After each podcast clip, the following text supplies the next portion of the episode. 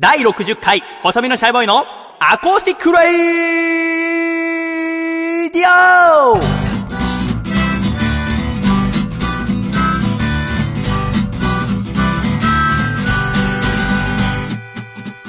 シャイ皆様ご無沙汰しております。細身のシャイボーイ佐藤孝義です。細身のシャイボーイのアコースティックレイディオ。この番組は神奈川県横浜市戸塚区にあります私の自宅からお送りしてまいります。この番組の構成作家はこの方です。どうも、笠倉です。よろしくお願いします。笠倉さんよろしくお願いいたします。お願いします。さて、笠倉。はいとうとうこの細身のシャイボーイのアコースティックレイディオも今回が第60回となりました。そうですねおめでとうございます。ありがとうございます。うどうですか、60回ということで。いやー、どうなのか、あっという間なのか、ね長いのか、わからないですいろいろねあ。りましたけどもね。なんか今回60回という節目でございますが、はい何かパーソナリティの私に供え物とか持ってきたんですか？供え物っていうのはおかしいか。お菓子とか。そうですね。何も持ってきてないんですけなんかこの部屋に入ってくるなり、君が最初に僕に言ったのが、君が使ってる MacBook Air の、なんか 新しいカバーを買ったって言って自慢してきましたけど、それがいくらですか ?1300 円って言いましど。た、はい、1300円です。で、ケーキの一つとかないんですか、すいません、ないですね。なんか今日、私が東戸塚駅まで君を迎えに行ってですよ。はいまあ今日収録している5月の29日はなんか小雨がパラついておりまして、そうですね。えーじゃあ車で行きますかって車に迎えに行って、君が駅のロータリーで乗ってきた時なんか大きな紙袋持ってたから、おこいつなんかお菓子かなんか持ってんのかなと思ったら、はいあの紙袋何だったんですかあれはもう別件で持ってた。あ、そうなの、はい何も関係のないもあのじゃあがっかりんこでございますが。なんか節目節目なんか用意しておきましょうよ。そうですね。どうせ誰も言祝ってくれないんだから。60回、60ですね。70、80、90。キリがいいところで、そそうですよねう。。だからゾロ目と、はい。えー、キリがいいところ。じゃあ、あの、お借りした靴下とかね、次、あの、70回の時とかに。いや、いらないですよ。君に靴下を貸したのはいつですか？えー、1ヶ月なんで君に、いや、1ヶ月どころじゃないですよ。半年前ぐらいじゃないですか。え、そんな前えーです。そんな前だと思います。はい。なんで貸したんですか？僕は。多分、ね、あ雨で雨だったんですよ、雨で。あ、そうですよで、ね。なんかすごい濡れてて、もう見苦しいから、はけと。いや、見苦しいからじゃなくて、濡れた靴下で僕の部屋を歩かれたくなかったから、すぐ脱げっつって。はい。それはありました、ね。じゃあもう貸してやるからっつって貸したのか。あ、そうですか。まあ、あれはあげます。もう、いらないんで。す。ということで、えー、なんか暗い気持ちで第60回が始まりましたが。はい。まあ、笠倉もう5月も終わりでございますよ。はい。どうでした、5月は？5月は、あの、天候の面ですけど、暑かったですね。そうよね。確かに暑かったね。なんかすごい、夏が来た感じがすごいありますけどね。まあ、これから梅雨が始まってって感じでございますそうが。なんね。か、一昨日かな、僕、まあ、夕方新聞読んでて、窓開けて、したら、まあ、丘一つ越えた向こう側に僕の母校の平戸中学校っていう中学校があって、はい。で、やらこう、体育祭の声が聞こえて君体育祭とか何月ぐらいでした？中学校、高校。でも、あの、高校だとうん、この時期ぐらいに練習は。そっかそっか。はいなんか私はやっぱ秋口だったから、でもやっぱ横浜市は結構最近暑いからってことで、小学校も中学校もこの時期やることが多いらしくて、はい体育祭の思い出とかあります？ありますね。体育祭は、あの、まあ、団長みたいなことをやらせていただいて。応援団の？はい。あ、そうなの？へえ、ただまあ、おんぶに抱っこと言いますか。誰に？あの、あの、副会長の子あが、うまいことこう盛り上げてくれて、僕を立ててくれたみたいな。それは大阪の中学校時代？えっと、高校時代高ですね。校で。何やんの応援団まあ、ダンス、ペアダンスをやるんですよ、男女。ペアダンス？はい。あで、まあ、みんなでこう、まあ、音楽に合わせてー踊るっていうので、あの、一番を競うんですよね。はなんか、やりましたね、それあは。一番になったの？えっと、二番だった。あ、そうなの？あ、でも2番になったんだ。そうなんですよ。すごいね。何を踊ったかなりの嬉しくて。いやみんな同じ曲？みんな、あの、別の曲で、うんダンス部の子が振り付けを既存の曲にするんですよね。洋楽であったりとか。で、なんかその、まあ、ディズニー関連の曲で踊りましたね。あ、そうなんだ。あーダンスか。ダンス。ダンスとかって俺もう生涯一回もやらずに死んでいくのかな？ああ、やったことない。あとダンスやる。まあ、盆踊りはある。ああ、けなるほどど、なるほど。ペアダンスみたいのはないかもしれませんね。ああ、そうなんですよ。ペアダンスは、だから、1年の子とかが、やっぱり男女でこう、手を繋いだりするんですよ。ああ、いいですね。すごいあの、初々しいんですよね。だからで、僕もそうだったな、みたいな。なんかああ3年になったらどんどんこう、慣れていくじゃないですか、みんな。ああ、そっか。あ、もう全学年やるんだ。全学年の縦割りみたいな感じなんですよ、ね。へえ。で、例えば、その色分けをして、うん僕の場合、紫団っていう形でみんなで同じ紫の T シャツを着ながら踊るっていうのをやりました。いいなあ楽しいダンスやりたいですよね。ダンスいいですね。あとダンスやる。る機会って何がありますか？この先。へえ、なんでしょう。あ、でも、あの、よくあるじゃないですか。運動でダンスを駆使したとか、なんか、まあーあダイエットとか、まあそっちになりますけど。じゃあだからダンス教室とかに入ればいいってことですか？そうするとまあ、あと社交ダンスとか。あ、社交ダンスとかありますね。大人の。そっか、はいダンスはね、なんか、もう僕あん、簡単なのでいいんですよ。なんかあの、フォークダンスみたいな、あるじゃないですか。マイムマイムみたいな。はい、あります、ね。ああいうのってもうやる機会ないんですかね。今、でもああんまり。だから自はい分が子供を産んで、お父さんとかな、まああれはあんま不敬ではやらねえか。まあ、あんまり、しかも俺、はい何結婚してからも女の人の手繋ぎたいと思って。結婚するのが大変だって話でございます。まあそのなんか、練習する音が聞こえてきて応援団の。はい。でなんか、活性、活性、青組、活性、活性、青組みたいな。あすごく良くてさ。いいですね。で、何かしら、まあ、騎馬戦かなんかの練習もしてるみたいだったのはい。でわーって声ちょっと聞こえてきて、これいいなと思ってさ、はい。僕、ボイスレコーダー持って、あの、中学校行ったんですよ。久しぶりに。あの、あ平戸中学校の。はいで、もちろんその敷地内に入ってないよ。行動の部分で、ちょっと外から見てたら練習してたから、はい。で、僕の持ってるボイスレコーダーって、まあ、ソニーの、まあ、ビデオカメラなんですけど、はいで、そのボイスレコーダーモードっていうのがあって、あの、指向性のマイクついてっから LR ちゃんと分かれて綺麗な音が取れるわけ。はいまあ、このラジオでもいろいろ使ったりしてるけども、そうですねで、そのマイク持って、で、まあ、外だから、その指向性のマイク、風を、の音が入っちゃうと、ボーってなっちゃうから、カバーかけて、その音源の方に手向けたまま、ただ暇だから、右手でカメラ持って左手で小説読んでたのね。はい。で、それで普通にこうやって小説読んでたけどさ、途中でなんか一回声が止まって、はい。スーッと消えたことに気づいて、はい。何かなと思ってパッと見たら、ニコニコした先生的な人がこっちに軽く小走りで来るわけ。あーと思って、どうする君だったら。えー、これえは、でまず、はい。まずさ、そもそもさ、はい。その中学校でやっている 応援団の音を録音することは犯罪ですか、いや、結構僕は、あの、グレーなのかなとちょっと思いましたあ、けど。そう、なんではいなんで、いや、なんか、まあ、警備体制とかあると思うんですけど。うん。でもだって行動だよ、僕がいるの。まあ、場所、そうですよね。でも、音は中から発せられてるってことですよね。そうだよ。そこがなんかグレーなのかなってちょっと思いましたけど。音だよ、だって。なんならこっちは別に聞きたくもなかったのに、新聞読んでたら聞こえてきたから、あまあじゃあちょっと聞きに行こうかなって、なんかコーナーに使えるかなと思ったんだよね、その音声が。まあ、そうですね。あの、まあ、でもそこで逃げたら怪しまれるんで、そう考とりあえた。はい。僕もやっぱ、り話は。でしょ？だから僕も一瞬逃げよっかなと思ったわけ。ね、あの、エアマックス入ってたから、走ればすげえ早く逃げられるけど、逃げたらもう後ろめたいってことになっちゃうじゃん。はい、そうですね。だからまあニコニコしながら走ってきてさ、先生的な人が。はいもう僕がその中学校行ったのなんてもう十数年前だから知ってる先生一人もいないんだけど、もちろん知らない先生が走ってきて、あの、何されてるんですか？ってすげえニコニコされながら聞かれて、はい。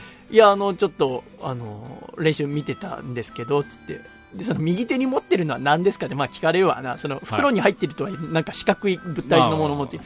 いや、で、って言ってこう、スーッとビデオカメラ出してさ、もうそのビデオカメラを見た時の先生の顔をね、出た やっぱりみたいな。いや、違うんですよ、つって。あの、もう正直に言って、はい私、あの、ちょっと音を集めてまして、つって。でも今思えば音を集めてましての説明、ちょっとあんまりね、怖いっちゃ怖いけど、はいちょっと私音を集めてまして、あの、ちょっと応援団の声が良かったので録音させていただいてたんです、みたいな。はい。したらね、あの先生が、じゃあ映像は撮ってないんですねって言われて、あ映像とかは録音してないんですよって言ってこう見せててさ、はいしたら僕そのビデオカメラに、その、まあ、ライブハウスとかにも置いとくから、なくさないように細身のシャイボーイって大きく書いてるはい。の。で、あの、まあ、それなんか先生が気になって感じがしたから、あ、僕あの、細身のシャイボーイって名前で、あ、もともとこの学校の僕、あのね、卒業生で、今あの、ラジオを撮ったりとかしてるんですって言ったら、あ、知ってますって言ってくれて。っていうのも、なんか数ヶ月前に、タウンニュースっていう戸塚区の地域情報誌みたいのにはい僕載せていただいて、それを毎週こう学校のに貼ってるらしいの。あ、そうなんね。なんか掲示板みたいので、あ、それで見たことあるってなって、あ、そうなんですか、平戸中学校の卒業生なんですねっておっしゃっていて、あ、そうです、これからも頑張ってくださいって言って、タウンニュースのおかげで、一名取り留めまして。なんかなんなら、なんかすごく応援してますみたいな。この後のおおあの様子もぜひ録音してってくださいみたいな。あ、よかったですね。いや、もうさすがに帰ったよね。もう使えねえけど、さすがに。でもなんか、えよかったなと思いました。一名取り留めました。よかったです。えでもまあ、出るもんだなと思いましたね。ああいうのって。ありがたいなと思いながら。えまあ、いつかね、その音源使えたらいつか使いたいと思いますが。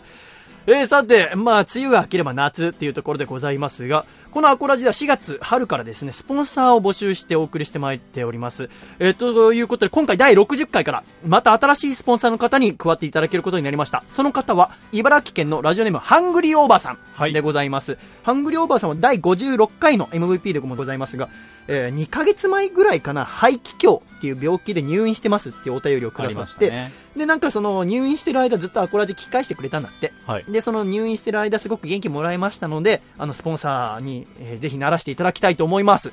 ということで、今回なっていただきまして、嬉しいことでございますね。ありがとうございます。ハングリーおばさん。す。ということで、ハングリーおばさんは今度アコラジスタジオ見学に。まだ未定なんでございますけども、いつか来てくださるということで、なるほどえー私と笠倉お待ちしておりますので、いつでも来てください。いや、楽しみでございますね。そうですねス。ポンサー新しい方にも加わっていただきまして、いやーますます頑張っていかなきゃいけないというところでございますが、笠倉はい。先週、えーちょっとお伝えしましたが、えー重大な発表がですね、はい。ありますよ。そうですね。でちょっと言いましたが、はい。その発表は何でしょうかねいやー、いい発表なんですかね。笠倉的にはなんか最近なんか発表したいこととかないんですか？私生活で。歯が欠けた。歯かけたの？はい。なんで？あのー、うどんを、柔らかいもんだね。そうなんですよ。で、あの、割とコシの強いうどんで、ああの、初めはネギを、なんか、ネギを噛んでるのかなと思ったら、なんかバキッみたいな、あなんかよくわかんない音が鳴り、うんよくよく、こう、口の中をちょっといじってみると歯が欠けてたんですよ。左の上の歯？左の上の歯が奥、歯の方。割と大部分が持っていかれたっていう。うんそのかけた歯どうしたの？あなんか、食べちゃったの？ちょっと半分食べて、半分出して。半分とかある歯で？何それ、本当に。ぶっかけうどんみたいなものでうん、レモンが入ってたんですよ。うんで僕レモン絞ったんで、初めレモンの種を噛んじゃったのかなと思って飲み込んだんですよ。うんで、どうやら違う味がしたんですよ。うんで、ちょっとだけ半分出したら、うん歯だったんで、うん半分食べちゃいました。そんなこんなぐらいになったの？か、かけたまんまなんですよ、だから今。あ、そうなの？はい。な埋めたりしてないの？埋めてないですね、今。行かなきゃダメじゃん。はい。そうです。それが発表。ありがとうございます。では、アコラジの発表もさせていただいていいですか？はい。ということで、えのきや先生、ドラムロールをお願いします。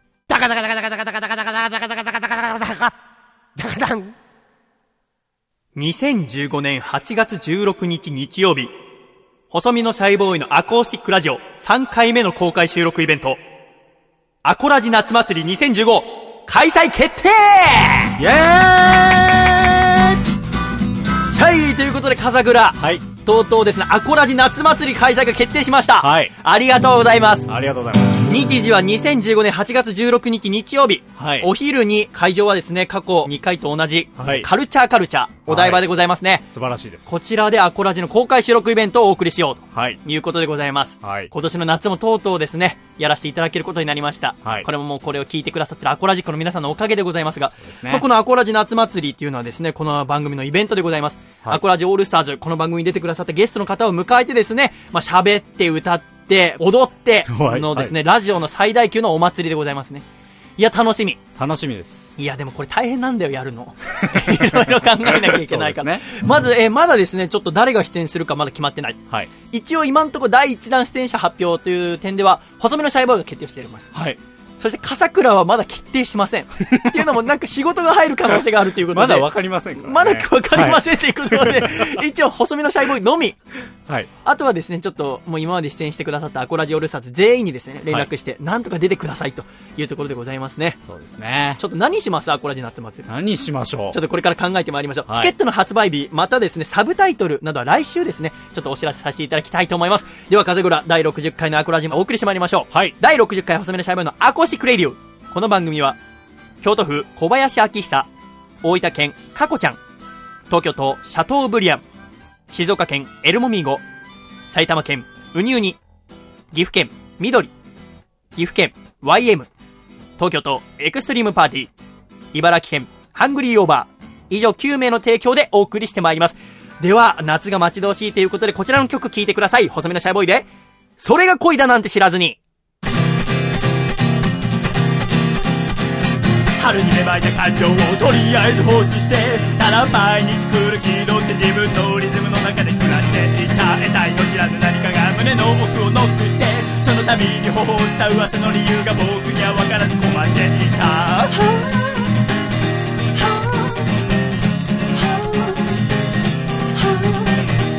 何が起きてる心の異常をすぐに察知して問いかけてみたものの答えをからず青空の下で立ち尽くした夜になっても眠れずやむを得ずにダッシュして頭に浮かぶあれやこれを全部体の疲労でごまかし確かみたいな初めてなんだ。こんな感情は真夜中に一人で海へと向かって走り出していた。それが恋だなんて知らずに僕はじっと耐えていた。胸が焼けるような痛みを全て夏のせいにしてそれが恋だなんて知らずに泣きたくなっても涙どこに向かって流せばいいかわからないままに夏は過ぎてくんだだだ朝日の向こうに何かががが待っているような気がしていたんだよ。目を合わせた瞬間に思考をすぐストップして笑顔見たさに遂行を重ねた珠玉のネタはどこかにふっと鏡見つめてたび絶望感アップして並んで歩く想像すらもさせないブーサイク加減に手の風足りない要素紙に書き出して部屋の壁に貼った。全てを横線で消せた時に世界が変わる気がした。それが恋だなんて知らずに僕は苦しんでいた。押しては返す感情の荒波を持て余したまま。それが恋だなんて知らずに抱きしめたいのよいつか。僕に向かってだけ笑っておくれ海に叫んだ。それが恋だなんて知らずにそれが恋だなんて知らずにそれが恋だなんて知らずにそれが恋だなんて知らずにそれが恋だなんて知らずに泣きたくなっても涙どこに向かって流せばいいかわからないままに夏は終わってくんだったった。風は優しく吹いているかか。か何も教えてはくれないやや確実に時は流れ思い出せば赤面をせずにはいられないような経験積み重ねながら少年は大人になってゆく。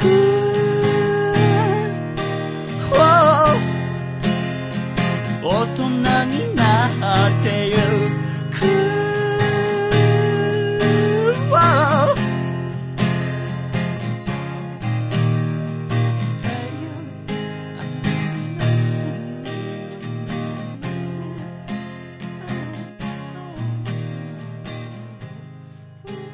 ありがとうございました。細身のシャイボーイで、それが恋だなんて知らずにお聞きいただきました。では、ジングル山形県、ラジオネーム、ベネットは静かに暮らしたいさんからいただいた、細身のシャイボーイがお父さんと仲直りする方法。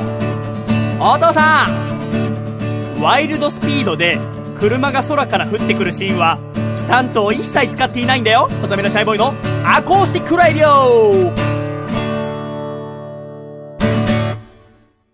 シャイ第60回細身のシャイボーイのアコースティックレディオ。改めまして細身のシャイボーイと笠倉が、お送りしてまいります。よろしくお願いいたします。よろしくお願いいたします。ということで、笠倉、はい。8月16日にアコラジ夏祭りの開催も決まりましたが、まずはですね、その前に7月3日の金曜日には、え下北沢ロフトにて私の10回目のワンマンライブもございますので、はい。そちらもぜひ来ていただければというところでございます。あのーこちらの問い合わせもなかなか多くてですね、なんかライブハウスに行ったことがないので、怖くてどうすれば、行こうかどうか迷ってますよって。ままあ、わからんでないなと思って、私もワンマンライブ、うーっていうか、ライブハウスって怖いところだともともと思ってましたのでうん、君はライブハウスって行ったことありますか？はい、あります。いつですか最初に行ったのは？えーと、中学の。あそう結構早いですねとかですかそれは何のライブで？それは、あの、ライブハウスというよりも、クラブなのかなクラブ中2で？なんで？あの、もともと、その、や、やっていたと言いますか、そのラップをやってたみたいな話を、はい、してた時に興味があったので、ちょっと見に行ってみようっていう。へえ、あ、そうなんだ。はいすごいね、中2でクラブって、あ、イケイケだね。異様な空間でしたけどね。そうなんだ。怖かったですやっぱ確かに最初ってそういうイメージがあるからライブハウス怖いなっていうのはあるかもしれませんけど、まあ下北沢ロフトとてもいいところでございますし、あとはまあご予約ホームページなど見ていただいてしていただければ全部席がきあの、ありますので、ご予約いただければ全部座ってゆっくり見られますし、なんかライブハウスっていうとこう、モッシュとかあるんじゃないかなって、怖いかもしれません。まあ私のライブではモッシュは起きませんので、安心していただければ。あとまあ一人で行くのが怖いって人もいますけど、大抵私のライブに来てくださる方一人で来てますし、なんならね、まあ確かに6時半に会場して7時に始まるまで30分間、じっと席に座って目つぶっててもらえれば私が出てきますので、そしたらもう1対1の勝負でございますから、私とあなたのですね、えーそういうステージでございますので、ぜひですね、ちょっと勇気出して来ていただければなと思います。お待ちしております。ということで、まあ最近またライブをちょこちょこやっておりまして、はい。でね、先週、このアコラジの第59回撮った週がね、とってもちょっとバタバタしてたのよ。映画の撮影だったり、あとコラム書いたり、インタビュー受けたり、で、金曜日に竹下くんのラジオの収録をして、翌日は、え北沢タウンホールでプロレスのリングアナウンサーをさせていただいて、で、翌日の日曜日がライブだったんだけども、はいそこで一通ですね、ちょっとメールが来ております。はいえー兵庫県のアマシットズレインボーさんからいただきました。シャイさん、カサニャン、お疲れ様です。お疲れ様です。お疲れ様です安心してください。今週も全裸で聞いてますよ。ありがとうございます。5月の24日の日曜日に行われたシャイボーイのライブを見に行ってきました。ほう。山里亮太さんの単独ライブ140終わりに、その足で向かい新横浜ベルズへ。ちょうど開演20分前ぐらいに着くと、ライブ直前に所在投げにしているシャイボーイを見ることができました。しかしながら、ライブが始まると、ギターのトラブルも何のその、鍛え上げられた二の腕を見せてその場を乗り切ったり、ストライクだと思ってピッチャーに返球しようとしたらボールだと言われて、えー、ってなったり、ホームプレートにコンタクトを落としたりと大暴れでとても楽しめました。えーっと、えーとても良い一日になりました。えーまた機会があれば見に行かせていただきたいと思っておりますと。まあ途中よくわからないことも書いてありましたけど、まあ来てくださったということで、はい兵庫県から、あ、山ちゃんのライブを見て、そのあれだったんだね。はい声かけてくださればよかったのにね。全然僕わからなくて来てくださったの。なんかアコラジックの皆さんがこの日曜日のライブも来てくださったみたいで。ただまあこれが相当僕バタバタしてて。はい。っていうのも、その、さらに一週間前に下北沢でちょいとしたフェスに出させてもらった時のライブがね、正直あんまりいい出来じゃなくて。は初めて今使ってるこの新しいギターで歌ったんだけど、なんかまあこのギターともしっくりこう来てないし、あ。はい。なんか歌っていってなんかふわふわしちゃって、えー、なんかあんまいいライブができなかったなと思いながら、まあ一週間後この新横浜でのライブがあって、でまあたくさん練習したいとこだったんだけど、他のね、いろいろお仕事もあったので、あんまり練習もできずにこの日曜日迎えたのね。でまあかなり心配でさ、はい。金曜日にたけちゃんのね、先週のあアコラジの収録をして、で、土曜日がそのプロレスだから、でも日曜日にこのラジオ配信なわけじゃない。はいだから時間がないから、金曜日撮り終わってすぐ帰ってきて、翌日までね、いろいろ作業して、で、ほぼ寝ずにプロレス行って、プロレス終わってから帰ってきて、また徹夜で日曜の昼ぐらいまでやって、で、配信して、2時間ぐらい寝てこのライブだったわけ。はい。やっぱ結構心配で体調もあんま良くないし、うん練習もあんまできてない。で、この新しいギターで2回目のライブだけど、あんまりしっくりきてないっていうところで、どうしてさ、うんこのギターとうまくいってないんだろうな。どうやってるうまいライブできるかなと思いながら、えーその会場に行ったのね。で、そのライブは、ベテランのバンドさんが2組出ていて、そのオープニングアクトという形ででも結構30分40分歌っていいよっていうところで呼ばれてて、なんかちょっと面白い企画でご飯食べながら見ていいっていうえー、で、みんな着席して、で、たくさんこう、いろいろフードも出ていって、ただまあ、ご飯食べながらライブハウスってあんまりそんなにないから、はい。ちょっと異様な雰囲気というか、ちょっと最初緊張感のある中で私出て行って、で、歌い始めようと思って最初ギター弾いたわけ。そしたら音が出ないんだよね。まあ最終的にまあ、それ PA さんのミスだってこと分かったんだけど、なんか、ああ、ついてないなと思って。はい。あ、これよくねえなと思ってさ、なんとかしなきゃと思って歌い始めたら1曲目。したら弦がすぐ切れた。はい。もう最悪なの。もう最悪な、もうこれ絶対うまい演奏できないよって思った時に、ちょっと俺の思考回路がもともとおかしいなと思って。別に、うまい演奏なんてしなくていいわけ。そのお客さんが楽しめれば構わないわけであってライブなんて主役はお客さんなわけでございますから、はい私はそれをね、いい歌歌うのはもちろんだけども、何より第一にお客様を楽しませなきゃいけないってことを忘れて、なんか緊張してたからこうやってミスが続いたんだと思うんだけど、それをちょっとふと思い出して、もう、ベクトル180度変えて、じゃあお客さん楽しませようと。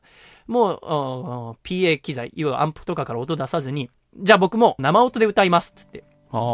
マイクもいりませんっつって、全部アカペラでやりますって言って、バーって歌ったら、なんかうまくいったんだよね。なんかお客さんとすごい通じて、会えて、まあお客さんたくさん来てくださってたんだけど、で、やっと、おこのギターともちょっと馴染めた感じがして、とっても嬉しかったんだけど、ちょっと一曲ですね、そのライブの音をですね、撮ってきましたので、その、盗撮と間違われたカメラで撮ってきましたので、ちょっとそれをですね、聞いていただきたいと思います。まあアカペラですね、そんなにちゃんと音がしっかり入ってないんだけども、ライブハウスの一番後ろにですね、広いライブハウスの後ろにカメラを置きましたので、皆さんもそこからですね、私のえーライブを見てくださってるつもりで、ちょっと聞いていただければと思います。ではこちらですね、5月の24日、新横浜、ベルズのライブの音源でございます。どうぞ。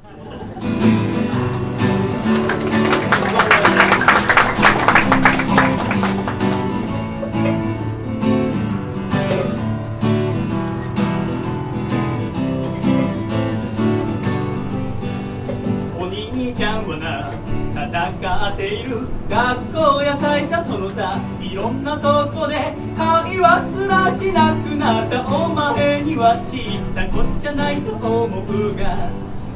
ううう年を取って大人になって徐々になぜか距離ができて。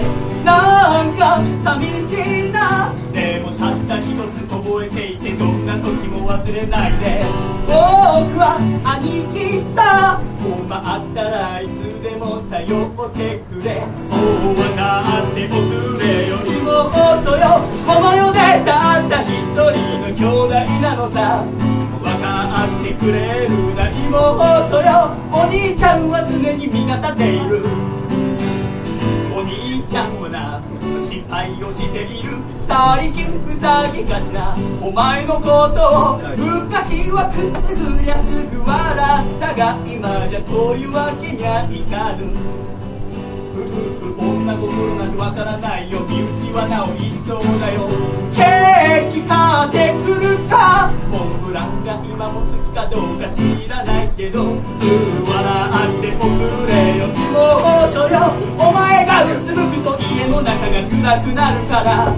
笑ってくれるな妹よ。アンニュイなんてまだ似合わないぞ。はい。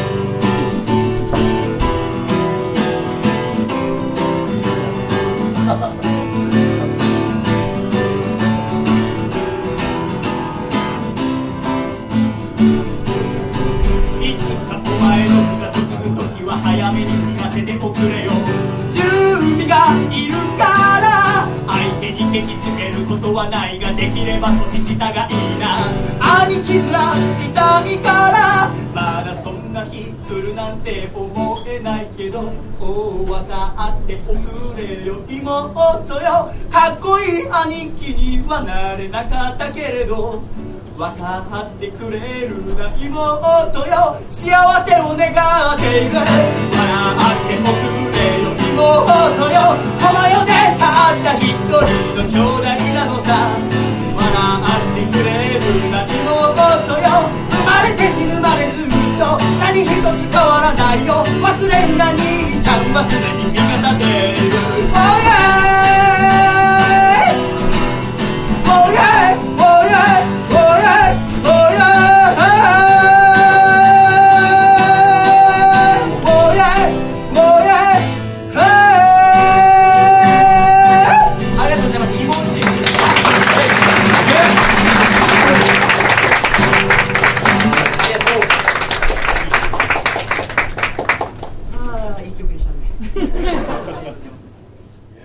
ありがとうございました。ライブ音源で妹を聴いていただきました、笠倉。はい。ということでね、まあなんかこのライブがすごくお客様と一体化できて、で、終わった後も皆さんに喜んでいただけたみたいで、それがすごく嬉しくて、はい。まあ、やっぱ改めて自分がどうこうじゃなくて、やっぱお客さんのことを一番に考えてしっかりやるってことが大事だなって思ってさ、なんかあ勉強させてもらえたライブで、まあその一週間前のその下北沢のライブがやっぱあんまりうまくいかなかったってところで、それがなんでかなって考えた時にやっぱ自分勝手になっていた。やっぱ自分が何としてもうまく歌わなきゃ、うまくギターを弾かなきゃっていう、自分自分になってたってところ。そしてやっぱ伝わらないんだよ。どんだけ頑張って歌っても。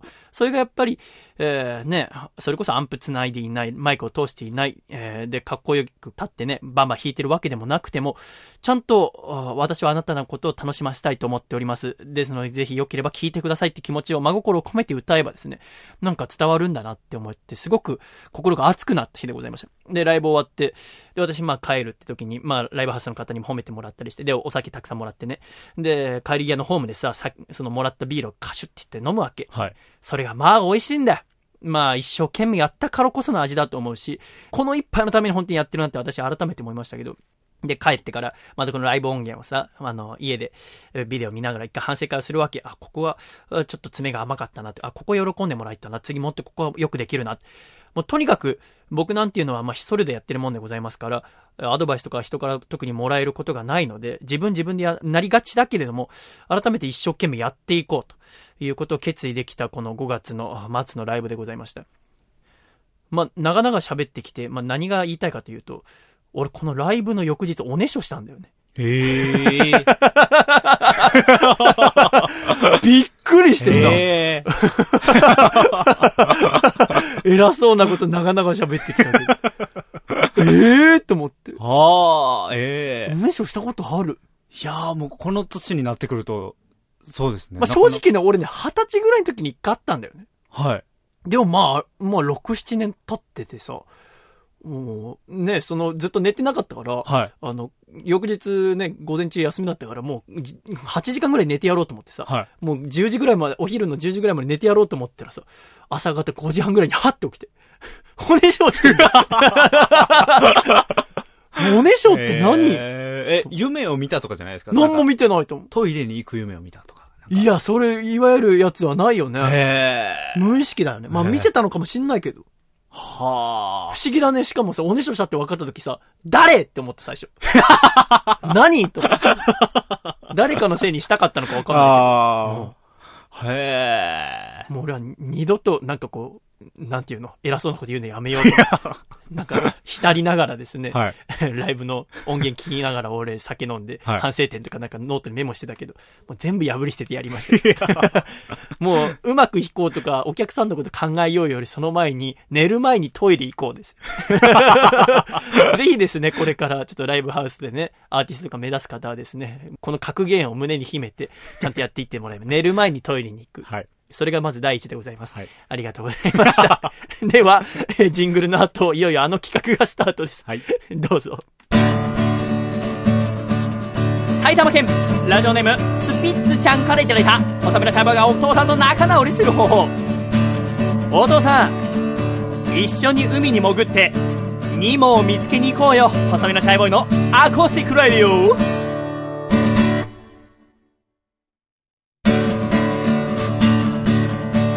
県ラジオネーム知れば迷い。しなければ迷わぬ恋の道さんからいただいた。細めのシャーボーイがお父さんと仲直りする方法。お父さん5月30日はみんなでゴミを拾う。ゴミゼロの日なんだって。ダジャレが地球を守るのって素敵だよね。細めのシャイボーイのアコースティックライディオ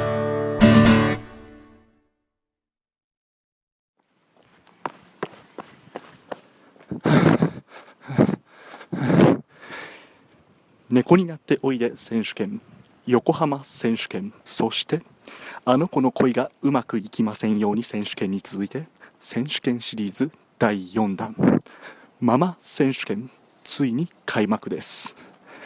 みんなの心の中のママをみんなの熱いママへの気持ちをラジオアットマーク細身のシャイボーイドットコムまで送るんだ。ちなみにこの音源は家で撮ると妻がうるさいと怒るので一人深夜の歩道橋の上で録音しているよ。ではみんな1ヶ月間一緒に頑張ろうぜ。ママ選手権母親のことママ選手権。このコーナーは細身のシャイボーイの楽曲ママをアコラジックの皆様にカバーしていただくコーナーでございます。笠倉。はい。ということで、はい。今回から1ヶ月間にわたって、はい。このママ選手権をお送りしてまいりたいと思います。はい。ちょっと今ですね、この、ママの隣の前に聞いていただいたのはですね、ラジオネームゆかぬばんさん、横浜選手権の王者でございますね。はい。そのゆかぬばんさんによる、えー大会、開会宣言でございますね。夜に一人で撮ってくれたみたいでございますけど、あんなもん撮ってんなら音源を送ってこいって話でございますけどね。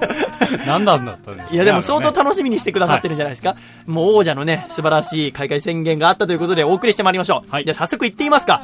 こちら1通目。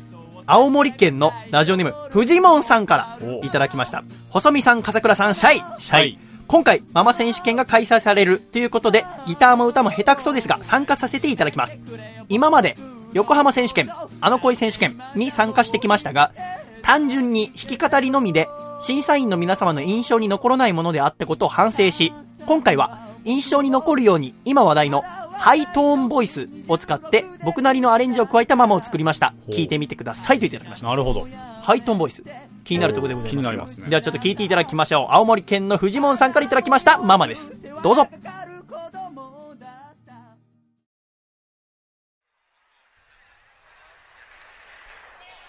街の音がはい。聞こえてまいりました。綺麗なアコギの音ですね。優しい感じですね、こ母親のこといつか僕は お母さんと呼び出したんだろう。大人になって話すことも少なくなった。要は路そし上でて歌ってくださってる家を出た。青森なのかなだから。はた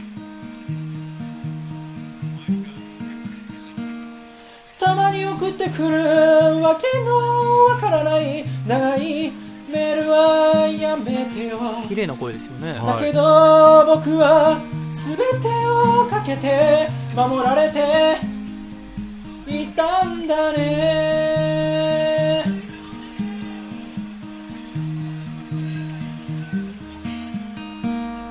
ママママサビも優しいですね。優しい。ママそう叫びたい夜もある今じゃもう言えないねだからこれ、先に注意しておきたいのは、はいカバーしてくれるのは嬉しいけど、原曲を超えるのはやめてくださいってことで。ママ 良すぎるものが。はい。ママママそう叫びたい夜もある今じゃもう言えないね。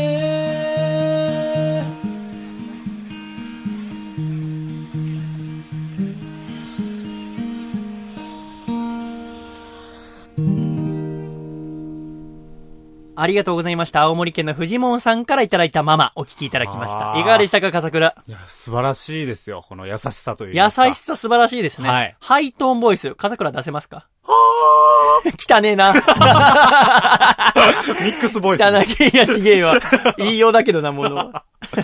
続いての作品行ってもいいですか？はい、行きましょう。えー、こちら、大阪府のラジオネーム、踊る宝石さん、女性の方からいただきましたお。シャイさん、笠倉さん、おはようございます。おはようございます。ますカバー企画、初投稿させていただきます。原曲をあまり聞かずに、イメージでカバーしてみました。聞いてみてください。とのことでございます。なるほど。気になりますね。原曲あまり聞かずに。はい。ということでございます。では聞いてください。踊る宝石さんのママ。母親のことをいつから僕はおね。ピアノの弾母さんき語りです。ねで呼び出したんだろう思い出せないな大人になって話す機会もどんどん少なくなったな。何がいいってこの、ピアノをこう押す音が入っちゃってるのがいいですよね。そうですね。要はピアノの近くにスマートフォンか何かで多分撮ってると思うんだけど、トントントントントントントントンっていうこの音は、けなげに聞こえますよね、なんかいいですね。なんかお母さんに向かって歌ってるような、あ、ありがとうこんな歌詞はないです。急に来ましたね。急に自分なりのやあるままママあ、でもいい声ですね。はい。マママておくれよママ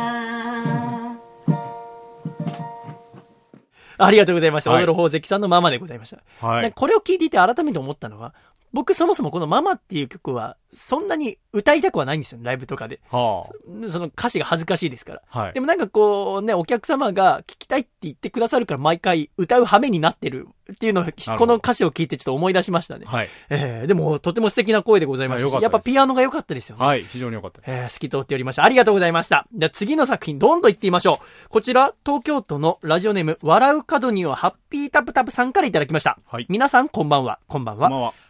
母親のことを思い返すとき、いくつかの代表的なカテゴリーがあると思います。その中の一つ、お袋の味について考えながら作ってみました。よろしければ聞いてやってください。といただきました。なるほど。では聞いてみましょうか。こちら、笑う角にはハッピータプタプさんの、ま、まあ。ほううん。コンロ。これは今、はい。お湯を沸かしてる。なるほど。歌い出しました。生活音がすごいです思い出せないわ ないや、ちゃんと言えよ。ない。うん話す機会もどんどん少なくなって歌ってるってことですかね。あそして家を出た一人ですね。この感じだと。ってくるわけのわからない、まあ料理しながら歌うって楽しそうですよね長いメールはやめてよ。だけど、なんで止まったの？飲んだソースをかけて絡めていたんだね、実はマあマ。ソースあげて絡めてたんだね。マいや、マンマーっていうのはあの、はいパスタのママ。名前でありますよね。ママ。なるほど早く食べたい夜もあるままあ、スパゲッティ作ってるんですね。ママ何スパゲッティなんですかねママこれ。ママだんだんテンションが上がってきてますね。アルデンテとは腰のことなんて今じゃもう言えないけれどうるせえねっとり歌い上げますね。すごい。もう火止めた？お食べんのか？食器を用意してるんですかね。用意してる。るね。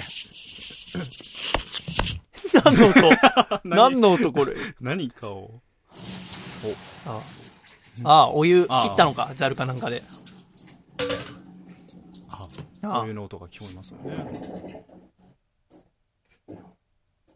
これ、あれだよね、シンクがベコンってなるやつ。そうですよね。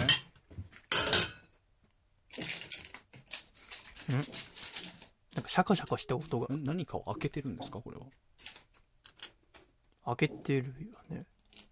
パスタに何、ああ、レトルト的なのかけてるってへこと？ーなんか言えよ。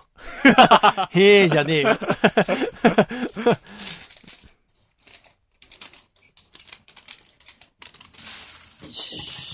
あ、座ったね。あ、食べるぞ。露骨にテンションが。そう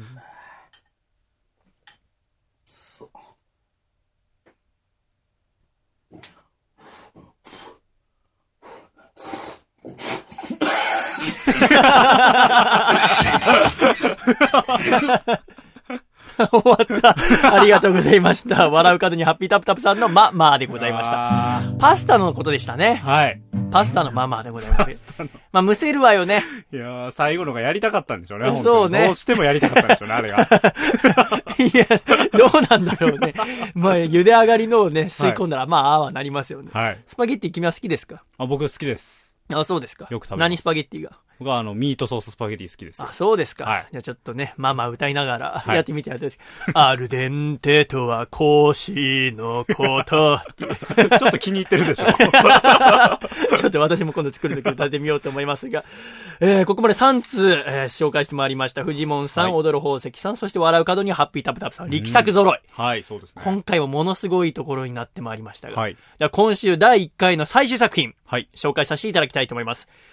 最終作品はこちら、愛媛県のラジオネーム2012さんからいただきました。おー、最強王者が、来ましたね。ママ選手権も参加してくださいました。はい。細見さん、笠倉さん、シャイ、シャイ。シャイママ選手権参加させていただきます。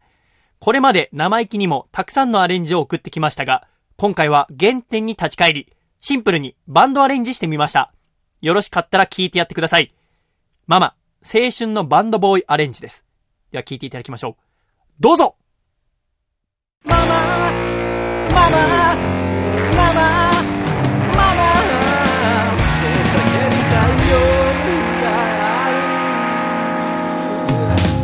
来た来た来た来た来た来た来た貫禄がありますいや、始まるね。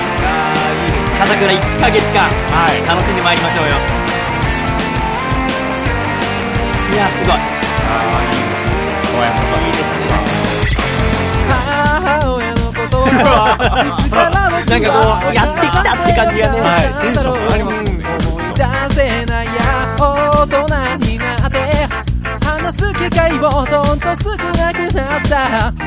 そして家を出た。たまに送ってくる意味がわからない。展開してくるね。声もやっぱりいいですね。そうだね。全てをかけて守られていたんだね僕は。ママ。ママ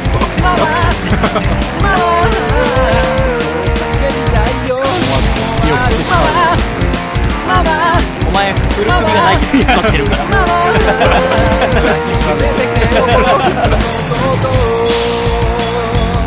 ああいいね。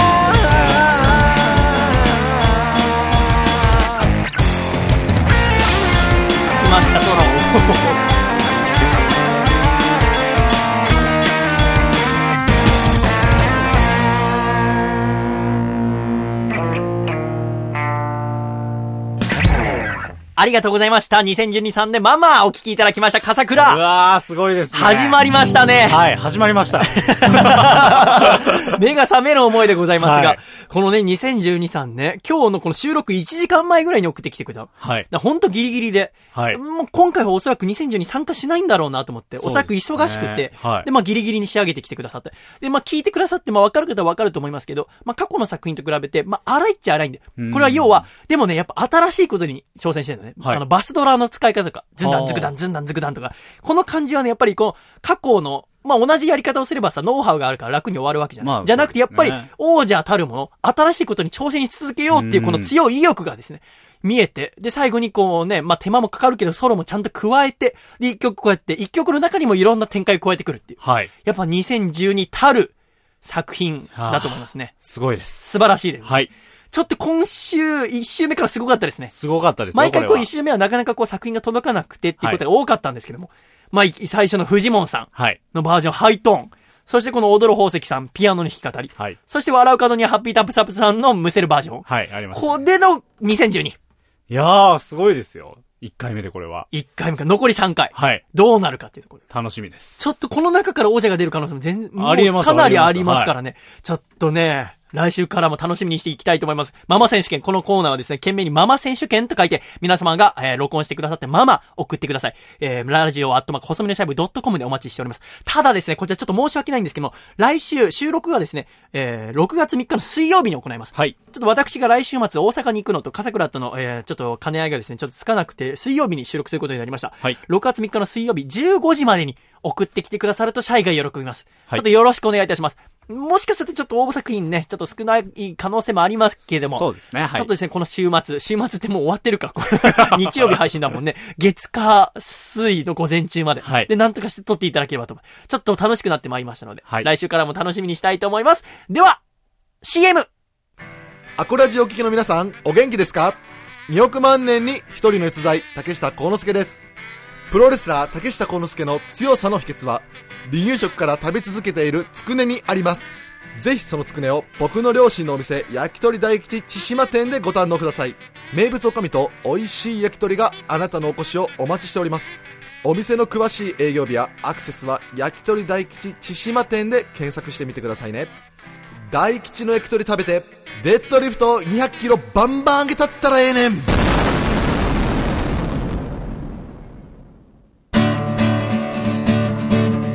栃木県。ラジオネーム最速の変態さんからいただいた細身のシャーボーイがお父さんと仲直りする方法。お父さん SNS でのプロフィール写真。どれも盛りすぎじゃない？お父さんだって全然気づかなかったよ。細身のシャイボーイのアコースティックレイディオ。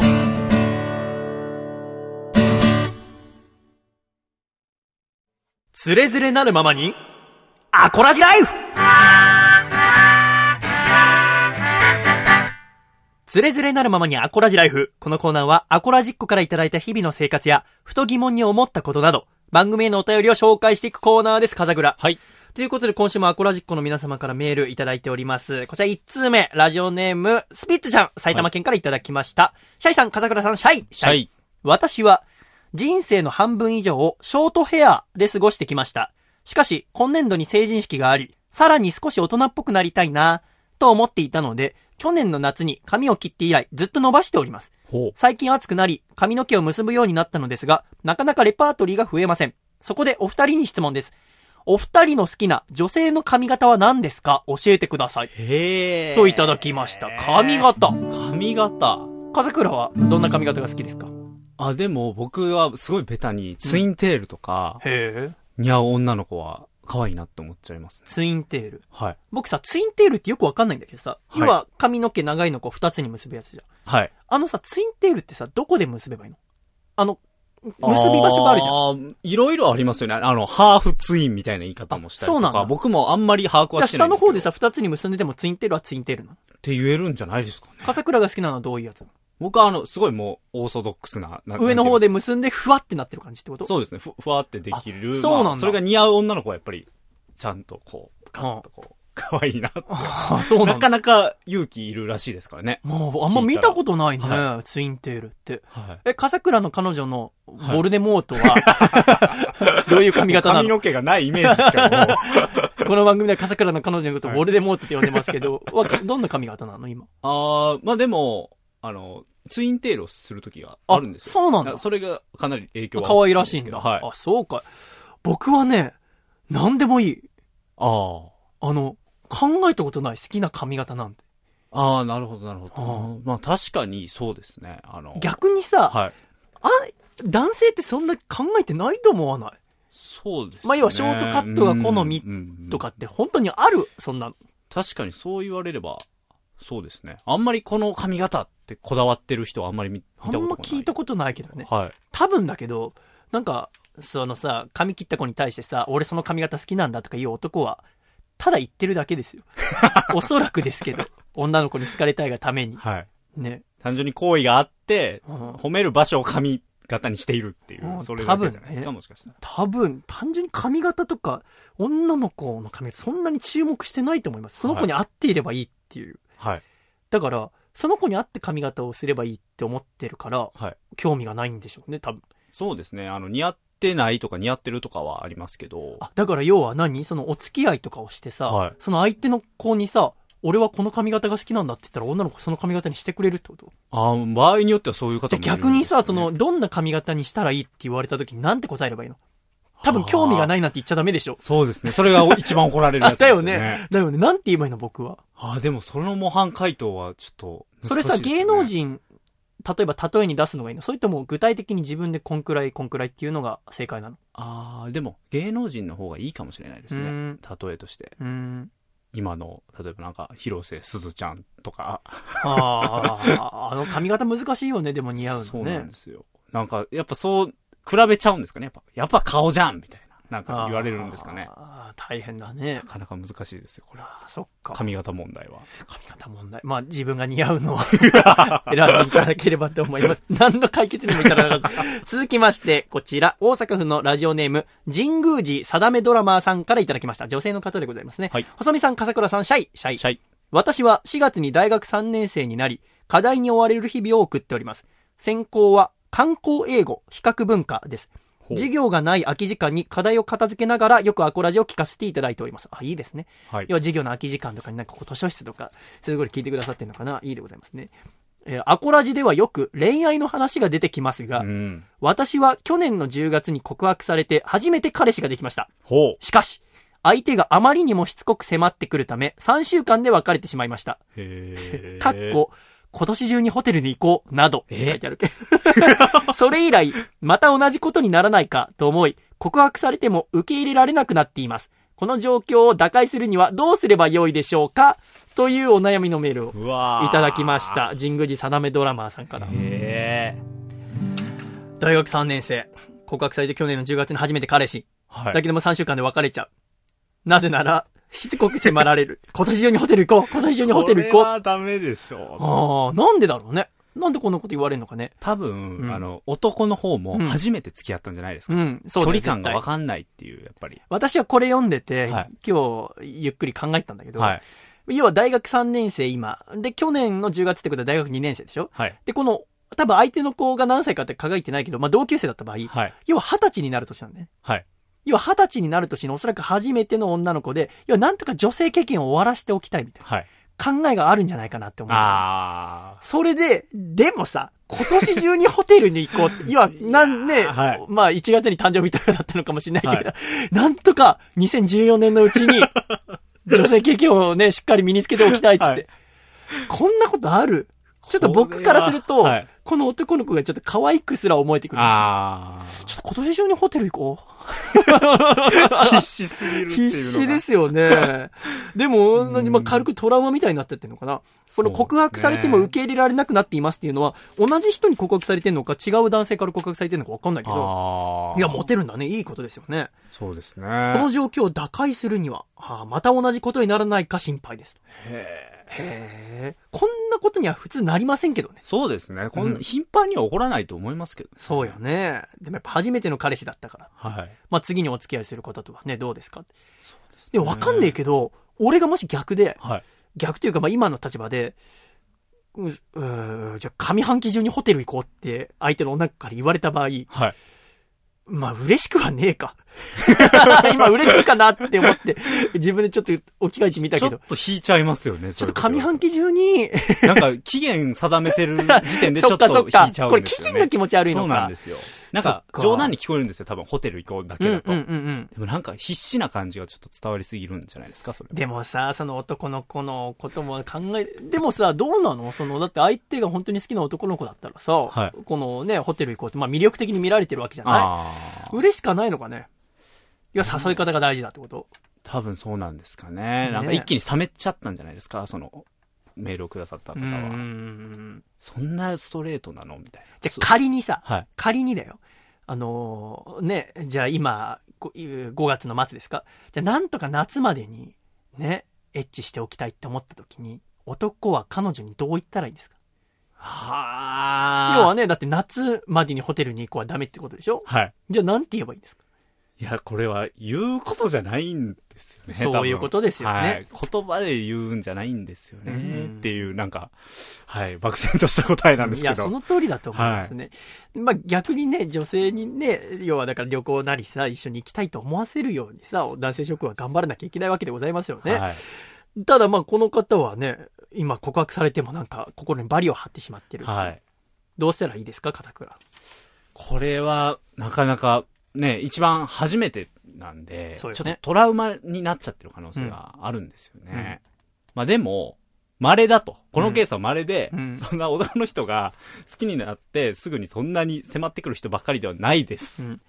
うん私も、まあ私、あんまりこういう恋の話を人から聞いたことがないんで、まあわかんないですけど、おそらくこんなこと言う人は基本いないはずなのでございますから、あまり怖がらずにですね、はいもし、まあ誰かに告白されて、その人が好きだったりいいなと思うならば、ね、恋愛していただければ楽しいんじゃないですか。これから夏ですしね。そうですね。夏だもんね。はいど海、山、キャンプ、はいい、ろいろね、ありバーベたくさんできるわけでございますから、楽しい夏過ごしてください。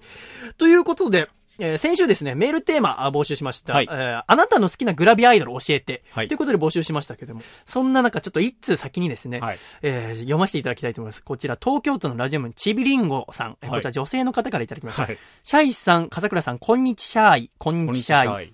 今回のメールテーマ、好きなグラビアアイドルですが、もう少し女の子にも寄せてもらうことはできなかったのでしょうか？グラビアアイドルさんは名前を言われても女の人は馴染みがないからわかりません。中高生の教室でするテーマみたいで女の人はついていけません。アコラジッコには女の人もいっぱいいますよ。でも私以外の女のアコラジッコはグラビアアイドルが詳しいのかなてんてんてんと。あえーちょっと忠告のメール、あ。はい。怒られてます、ね。怒られてしまいました。ごめんなさい。考えてなかった、確かに。えー、他にも最速の変態さん、そしてコモハカさんとかは、はい最近のグラビアアイドルあんま知りませんっあていうメールいただきまして、ちょっと反省しまして、あ。はい。ちょっと僕だけ舞い上がってたんだなと。ちょっと、うんあんま舞い上がらずに。はい。えーまあ、でもあの、メールいただける方からはいただいておりますので、一応ちょっとまあ、さーっとだけですげえ紹介させていただこうと思います。こちら、えー福岡県ラジオネームりょうぶんさんからいただきました。細見さん、笠倉さん、シャス、シャス。シャス僕の好きなグラビアアイドルですが、中学高校は石原さとみさんと倉科香菜さんが好きでしたが、あ現在は筧美和子さんと佐野ひな子さんが好きですね。やっぱり胸が大きいグラビアアイドルが一番いいですよね、細見さんっていただきましたがー。うん。あのー胸が大きければいいってもんじゃないですよ。あのーやっぱりその、グラビアで何を楽しむっていうところで、やっぱそのそれぞれの見せ方というものがある中で、じゃあ今年のね、上半期の僕は、あー MVP だと思ってる、じゃあ小池里奈さん、胸が大きいかって言ったらそんなことないですよね。あえー小池里奈さんなりの見せ方っていうものをですね、もともとジュニアアイドルの時代から、まあ、約5、6年もキャリアがずっとあるわけでございますけど、その中で見せ方を変えていきながら、なお、こう、頂点を目指していくという姿勢を楽しむのであって、決して別に胸が大きいから楽しいというわけではないです。ただ、あの、この、りょうぶんさんが言ってるのにちょっと面白かったのが、中学高校は石原さとみさんと倉科香菜さんが好きでした。石原さとみさんは別にグラビアアイドルじゃないですよね。そうですね。ただまあ、倉科香菜さんはわかりますよね。わかります。今、倉科香菜さんをね、見てる方は、まあ、テレビで見てることが多いでしょうから、もしかしたらグラビアアイドルっていうのを知らない方も多いかもしれませんけども、はい。なんつったってミスマガジン2006のグランプリでございますから。うん。ねえ、素晴らしいですからね。この2006はね、僕はね、ただ、まあ投票もちろんしてますけど、はい2006って何年前？よ ?9 9年年前前ってことは僕はにえ16歳とか17歳の時か。僕はね、この時準グランプリになった松井絵里奈さんって方が好きだったのね。はあ。松井絵里奈さんにこの年は投票したわ。ミスマガジンもね、2011年で終わっちゃったけども、そうだね。ちょっと気になるのが、はい。今好きなのは筧美和子さんと佐野日奈子さん。はい。なるほどなって。あの、好きなグラビアアイドルみたいな話になった時に、まあ、佐野日奈子さんだったり、まあ、筧美和子さんとかってもし言われたら僕は一瞬ちょっと、ほうと思うんですよね。あ、なるほど。おしゃれグラビアかなっていう。あ、そうなんですか。いわゆるファッションアイコンにもなり得る、まあ、筧美和子さんは特になんですよ。テラスハウスとかですか。で、まあ、佐野日奈子さんもいろいろね、テレビ、タレント活動とかもやりながらも、いろいろ頑張ってはい、グラム捉えてるのが好きだって出された時に、どこまでグラビアの話をしていいんだろうって思うわけです。へえ。だからもしも最初に、筧さんと佐野さんが好きですって言われたら、さっきの小池里奈の話はおそらく僕はしません、ね。ちょっとカッとなって、この胸の大きいグラビアアイドルが好きだってことを決めつけられてしまったので、僕ちょっとカッとなって、ちょっとさっき喋っちゃいましたけども、はいうんちょっと話さないと思う。なるほど。ああ、いいですよねって言って終わらせると思うわ。へえ。ただ、そうだね、倉科香菜さんのミスマガジン2006の時代が好きだみたいなこと言われたら、ああ、そうですねって言うかもしれない。はあ。だってその2006、翌年の2007年は鹿谷弥生さんっていう、僕は前ライブでね、ご一緒させていただいて、はい今ね、よくしていただいている鹿谷弥生さんがグランプリ。はい。あの年も良かったですよ。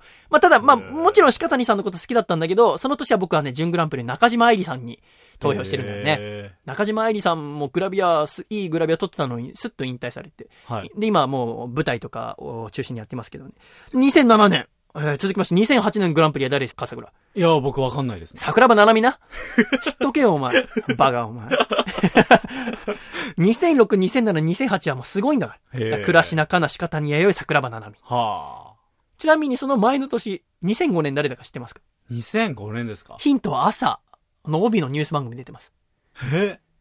誰？北野キーちゃんです。ああ、ええそうなんですよ。そうなんこう年代的にね、不思議ですけど、なんか倉科かなの、意外ま、な1年前にですね、北野キーさん出てるんですそうなんですね。そういうのもですね、オイルミスマガジンとってもいいでございますよね。へえー やばいやばい。熱量があやばい、熱量は抑えないと。えちびりんごさんに怒られる。静かに言いましょう。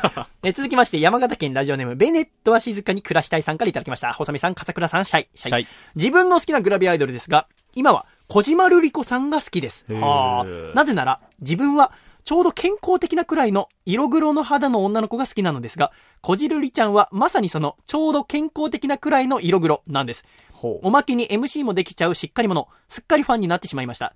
ちなみに、こじるり登場前は、ゆうかさんが好きでした。ゆうかさんが好きな理由も、ちょうど健康的なくらいの色黒だからです。う。なるほど。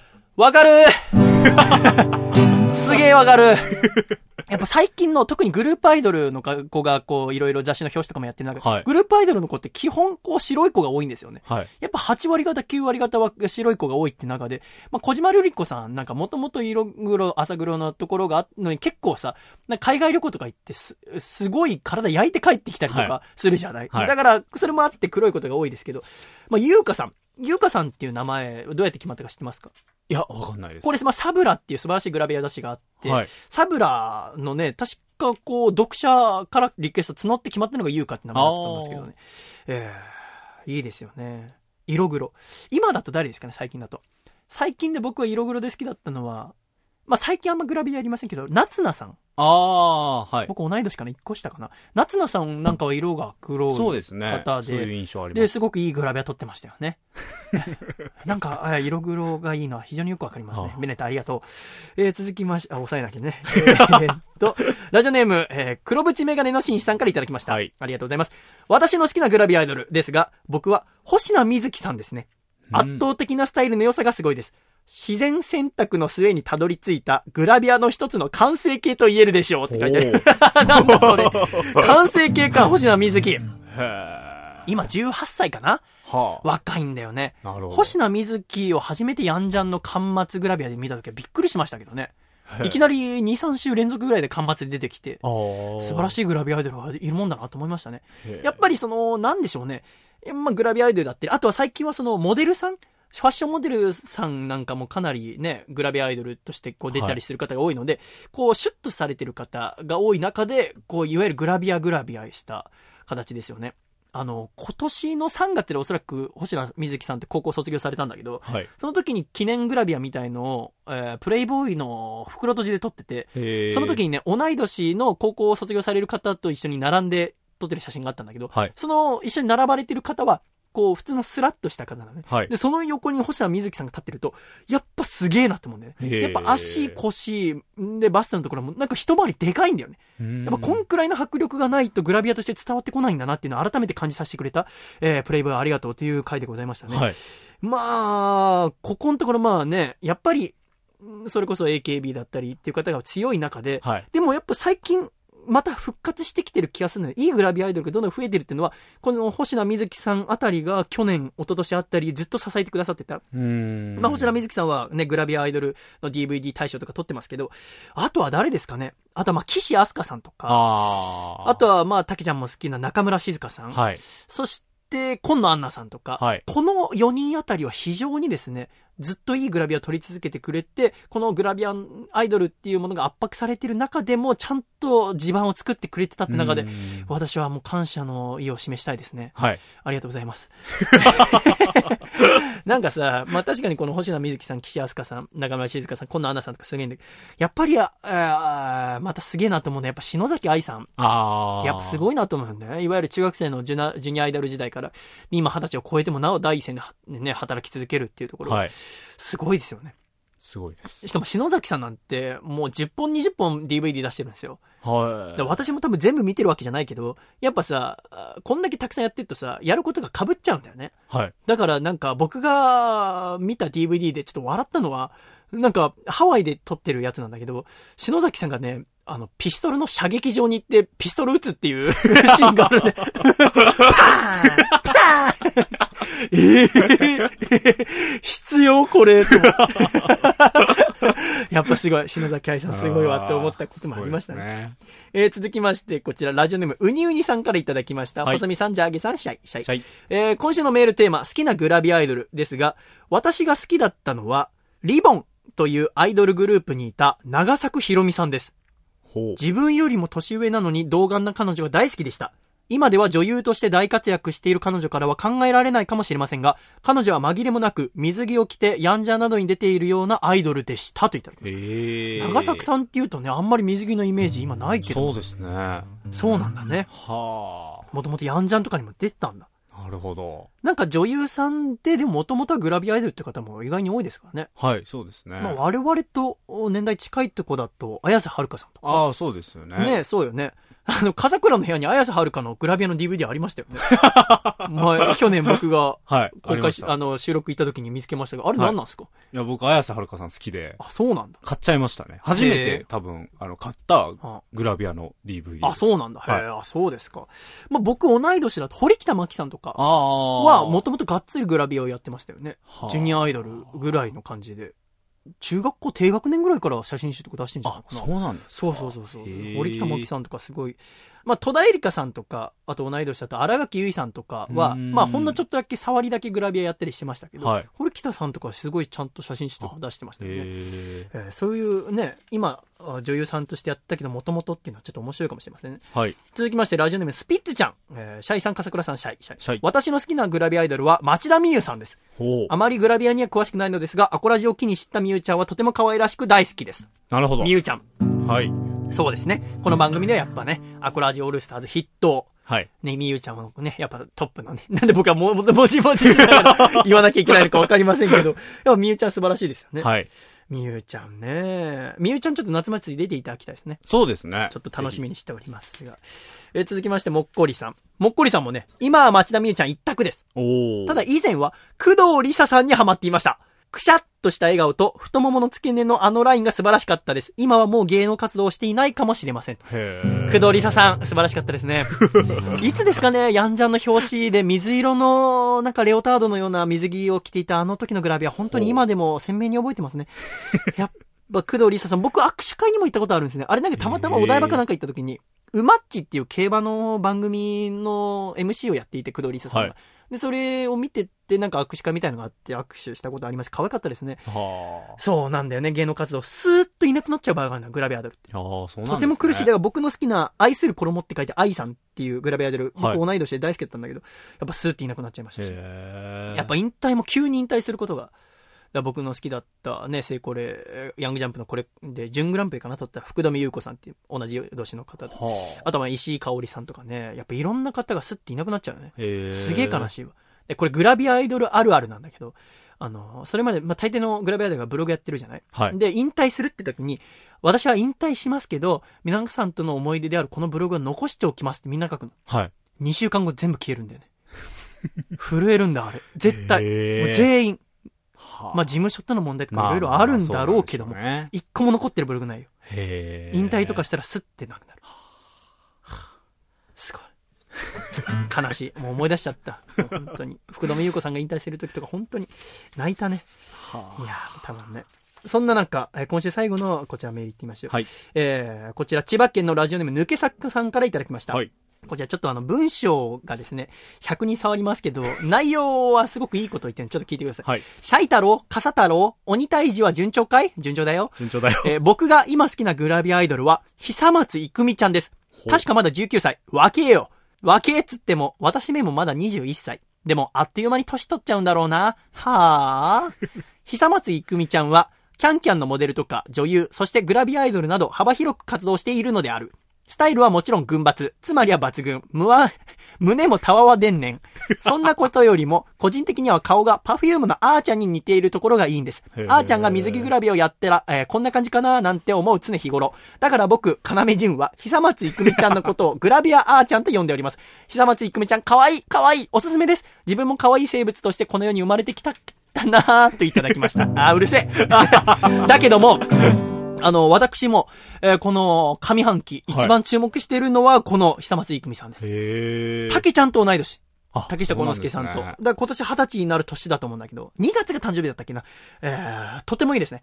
あのね、去年、あの、三愛水着ガール2014のグランプリに選ばれてて、この三愛水着イメージガールっていうのは、まあ、グラビアの一種の登竜門的なところなんでございます。まあ、昔は山本あずさんとかも撮ってるんだけど、あで、私、きょただ、去年、それでグランプリ取っていろいろ調べてみたときに、あんまり良くないと思ったんだよ。あ。うん。なんかあんまりこうしっくりこないなと思って、ちょっと放っておいた。全然チェックをしなかったんだけども、今年になって、先々週のプレイボーイの表紙とかもやってんだけど、素晴らしいグラビア撮ってます、ね。とてもかっこいいグラビア。何がかっこいいって腹がかっこいいんだよね。へえ。腹がなんかやったら締まってて。なんか最近のグラビアにしても、まあ、グループアイドルにしても、くびれなんて、なんかもうくびれに俺飽きたんだよね。くびれ見飽きちゃって、みんなくびれてんのよ。はあなんかやわやわ、まあ、炭水化物で抜いてんのか知らないけど、はい。なんか、うん、なんかみんな同じような腹してて、なんか面白くねえなと思ってたんですけど、はいそしたらこの久松郁美さんの腹はかっこいいんだよ。で、この腹はなんでこんなかっこいいんだろうなって俺すげえ思ってて。で、答え出ないままこの間ご飯食べてたのね。はいそしたら妹が帰ってきて、帰宅して、なんかね、H&M で買い物してきたの。はそしたら、今の H&M の紙袋っていうか、ビニール袋が、あ。はい。なんか外人の女の人が4人ビーチで、なんかこう、歩いてるのが、その袋になってるの。おしゃれだ。はい。それ見て、これだと思った。いや、外人の腹に似てんだよ。へえ。なん、か、すごく張りのあってかっこいいお腹。はあ。海外のモデルさんみたいな。へえ。ええとてもいいですよね、久松郁美。今月の頭の方にですね、初めての DVD が出ました。は久松郁美の19歳だから19って書いていくっていう DVD ですね。はいちょっと私もちまだチェックしていないんですけどね。ちょっといいですよね。ただちょっと心配しているのが、はい。これいわゆる鈴木ちなみパターンになるんじゃないかと思ってます。ほう。あの、これから、この下半期にかけて、おそらく雑誌の表紙、またグラビア雑誌のグラビア、久松郁美さん、かなり一色になっていく可能性は高いと僕踏んでますけど、これ鈴木ちなみさんっていう、まあ、僕とね、1989年生まれで、はいで、あの、本当1年前、2年前ぐらいにグラビアやり始めて、もともとモデルさんで、この方も確か三愛水着イメージがある撮ってる気がするね。グランプリじゃなかったかもしれないけど。で、僕大好きで追ってたんだけど、で、すごい表紙とかもたくさんやって、テレビにも出るようになって、はいで、DHC のイメージがあるとかにも選ばれて、あはいすごいなと思って、ね。したら、ある時からパッタリ水着にならなくなった。ほう。さ、1年前ぐらいかな。もうパッタリで。へえ。マガジンの表紙とかやってもず全部服着てる。はまあそれはもう事務所の方針だったりとか、個人に行こうとかいろいろあるんだけど、あ。はい。あれやめてほしいんだよね、がっかりしちゃうから。もう着るなら着ててほしいなって僕思うんだけうど。んでも、でもなん、なんでこのパッタリーと思うんだよね。あーなんかさ、なんかあんまり好きじゃないんだよね、その、だからその、あ懸念もあって、ちょっと、久松郁美さんをこれから応援しようかどうか迷ってるんですよ。は悩みどころ。悩みどころですね。でもね、いいですね。やっぱ楽しいですよね、グラビアの話、やっぱり。まあ、先週ね、ちょっと福田さんの話もあって、まあ、原野真央さんとかも同い年のグラビアで、とても素晴らしいグラビアアイドルです。やっぱね、元気もらえるんだよね。やっぱ笑顔がみんな素敵だからやっぱ、ああいうキラキラした笑顔を見てると、明日も頑張ろうって僕は思うし、ええやっぱ本当に、ええ本当にありがたいところでございます。本当にありがたい。ただですね、ええまあね、ちびりんごさんからこう、こういただいちゃったからね。はい。まあもちろんちびりんごさんの意見も大事にしなきゃいけないと思う。だからね、メールテーマ、こうもっと汎用性のある、みんなに受け入れられるようなメールテーマ必要なのかもしれない。でもやっぱり、こうやってね、俺の番組であるからには、はい。やっぱこう突き抜けていかないと。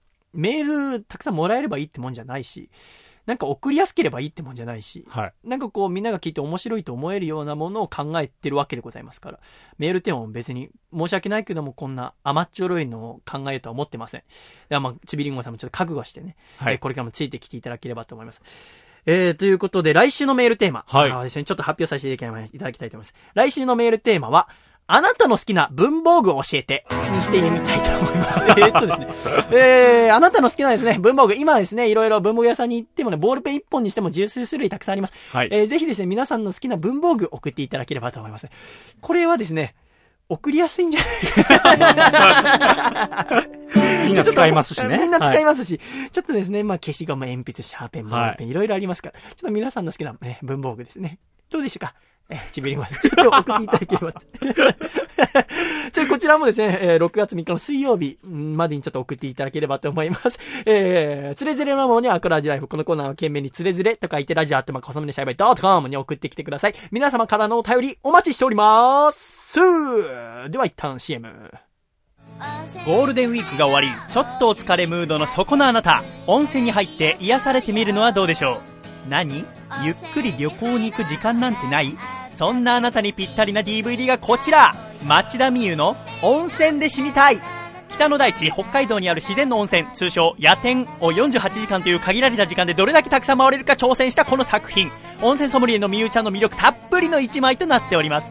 商品の詳しい注文方法はみゆちゃんのブログ町田美優のでんでん虫眼鏡をご覧ください。みんなでレッツラ北海道!茨城県ラジオネーム豚顔ペロペロのロックさんからいただいた細めのシャーボーがお父さんと仲直りする方法。お父さん映画館にカメラ男のコスプレをしていくのはやめてよ細身のシャイボーイのアコースティックラディオ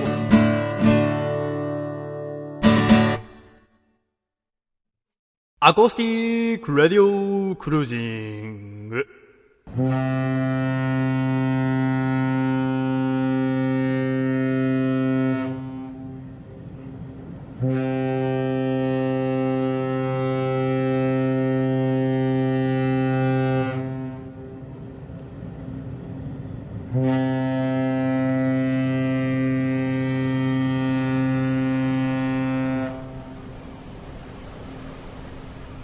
ックレディオクルージン。このコーナーはアコラジックみんなで豪華客船に乗り世界一周旅行をするコーナーです。後部後半に立ち海を眺めながらふと思ったことを送ってきてくださいというコーナーです。笠倉。はい。えーこちらですね4月4日に、えー横浜港を出たアスカ2の後ろについて世界一周旅行をしようということでございますが、はい。先週ちょっとお送りできなかったのでいろいろ、えー入り混じっておりますが今週もちょっと船に乗ってですねゆっくり行ってみたいと思います。こちら今週の1通目愛知県ラジオネームゆかぬばんさんからいただきました